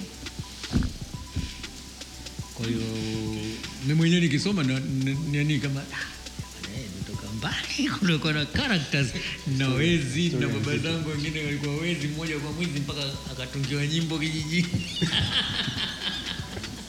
na alikuwa mwizi huyo, lakini alikuwa ndo ana uchawi vile vile. Kwa hiyo alikuwa akimfunga kamba, wakimfunga pingu hivi, wakimweka kwenye chumba, akirudi anakuta pingu yeye hayupo. Mm, au askari wakiwa wanakuja hata anakula, tunaambia takiwa kuondoka, hapa anakuja huyo na kweli wanakuja baada ya muda jamaa anakuja. Kwa hiyo hii that is another part of very interesting history. Wanarudi sana nyumbani, sikiza wazee wanaongea, afu nasema da, hii dunia tengeneza sinema so, uh, mzee Kitime anapatikanaje kwenye mitandao ya kijamii? Oh, mi na na niko kwenye Facebook mm. Anko Mwakitime kwenye Facebook, nafikiri nimeshasahau hata kusahau. Niko kwenye Instagram jo, eh, Kitime Jo, alafu um, na website aiti mpya ambayo ndo nai, kama naidevelop inaitwa johnkitime.co.tz. Uh, iko tayari hewani, lakini ndo najaribu kuanza kuna nini Nimeona ule upande wa Tanzania Rumba uko Tanzania Rumba. Eh, upande wa Tanzania Rumba kwa actually nataka kuhamisha, nilikuwa na blog inaitwa Tanzania Rumba blogs, nataka kuihamisha ile yote nipeleke huko. Kuna vitu vingi, afu nilikuwa na nilikuwa na blog ambayo ilikuwa inaitwa Iringa The Iringa ambayo ni kama maisha yangu tu nilivyokuwa nakaa Iringa. Kwa hiyo yani mtu akiona atajua Iringa ilikuweje, ilikuwa nini nini. Nao ni kuna peji moja nataka nayo nihamishe niweke pale something like. Kwa hiyo nishafika karibu kumi naona. Mm, mambo mazuri katika yale milioni Eh? Twitter nimo, Twitter nimo. Ingaje sikuwa mtumiaji wa Twitter, Twitter inauzi kwa, kwa mara nyingine. Wanasia, unajua kuna kundi la watu wanajiitwa wanasiasa yani ingekuwa kama uwezo wangu mimi kuna ile kulikuwa na nani zamani na filamu moja inaitwa poison ship kama siku sikumbuki sisi sasa kuwakusanya wanasiasa wote unaweka humo ile unaiachia iende huko tubaki. Atatokea mwanasiasa mwingine kati yetu. Maanake yani wana they, they bring confusion kwenye uh, ni- kazi yao ndio namna ya kuishi. Sasa wameingia huko twitter huko ukuta yani mpaka unakasirika Hmm? Ni kama vile instagram na instagram imekuwa kwa Swahili imekuwa nzuri sana kwa sababu imewezesha kwamba tabia yao umbea sasa can become digital umbea umekwenda live alafu zamani nasema wanawake wa Mbeya, sasa hivi kutoa wanaume wa Mbeya mara kumi. wanawake yani it's so embarrassing kuona mwanaume naye Mbeya. Mimi kwenye kundi hili. Tumezidi. Kwa hiyo basically kwenye mtandao niko kwenye hizo na nani ya Bandcamp ambako nauza nyimbo zangu. Um, pana platform moja inaitwa Bandcamp. yeah. nyimbo zangu ingaje saizi hapa tuna- kuna problem moja hiyo that's again another very serious problem kuna hii service ya paypal dunia nzima natumia paypal lakini tanzania Yeah. paypal Yeah, hatuna and we are missing lot. Yani sio sisi tu na serikali nayo ina, inakosa kwa kuchelewesha hipo and it doesn't make any sense. Kwangu mimi it doesn't make any sense. Kwamba uruhusu watu kupeana hela kupita tigo pesa si nini naweza kutransfer kwenye paypal na paypal mara nyingi paypal sio wengine ndio kwa sababu ya kulipwa which means the money is coming in. Kwa hiyo paypal ingekuwa inafanya kazi some money would have been coming unajua wasanii wengi sana wangeanza baadaye wangeacha hata kutumia hizi platform ambazo lazima ungoje mtu mwingine akuuzie wakawa anatumia kama bandcamp ambao ina maana directly unapata wewe hazina ile connection ya mtu hata yani kwa kama mtu agent wa pili wa tatu. Unaona agent wako wa kwanza ni au pay, nini bandcamp wenyewe alafu baada hapo pesa zako.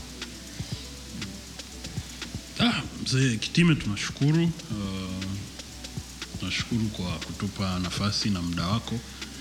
Tunashukuru kwa yote haya, ni shule nzuri. Nimejifunza leo kwamba tulikuwa tunaandika barua kwa afisa utamaduni akuruhusu uende wilaya ingine. ilikuwa ngumu ulikuwa kwenda nchi za nje, Maana ah. zamani hata kwenda nchi za nje ilikuwa ruksa lazima itoke ikulu na nimejifunza kwamba Kwa ukitaka kwenda nje lazima barua itoke ikulu ikulu ndo anapitisha kwamba Aende, kwenda kwa sababu ukiruhusiwa ile barua ndo unaenda benki unapewa dola mia. Ndio hela yako ya kuendea huko.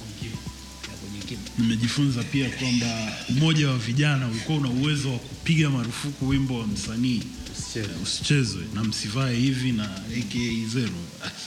Hivi ni vitu ambavyo sijawahi kuvitegemea kama wasanii wetu wanasema wanapata shida kwenye sanaa ah, wanakula bata sana mzee wanakwambiaga imetembea mzee tunashukuru sana Temeke, kutoka Temeke mpaka Kinondoni. eh, wengi yes wengi.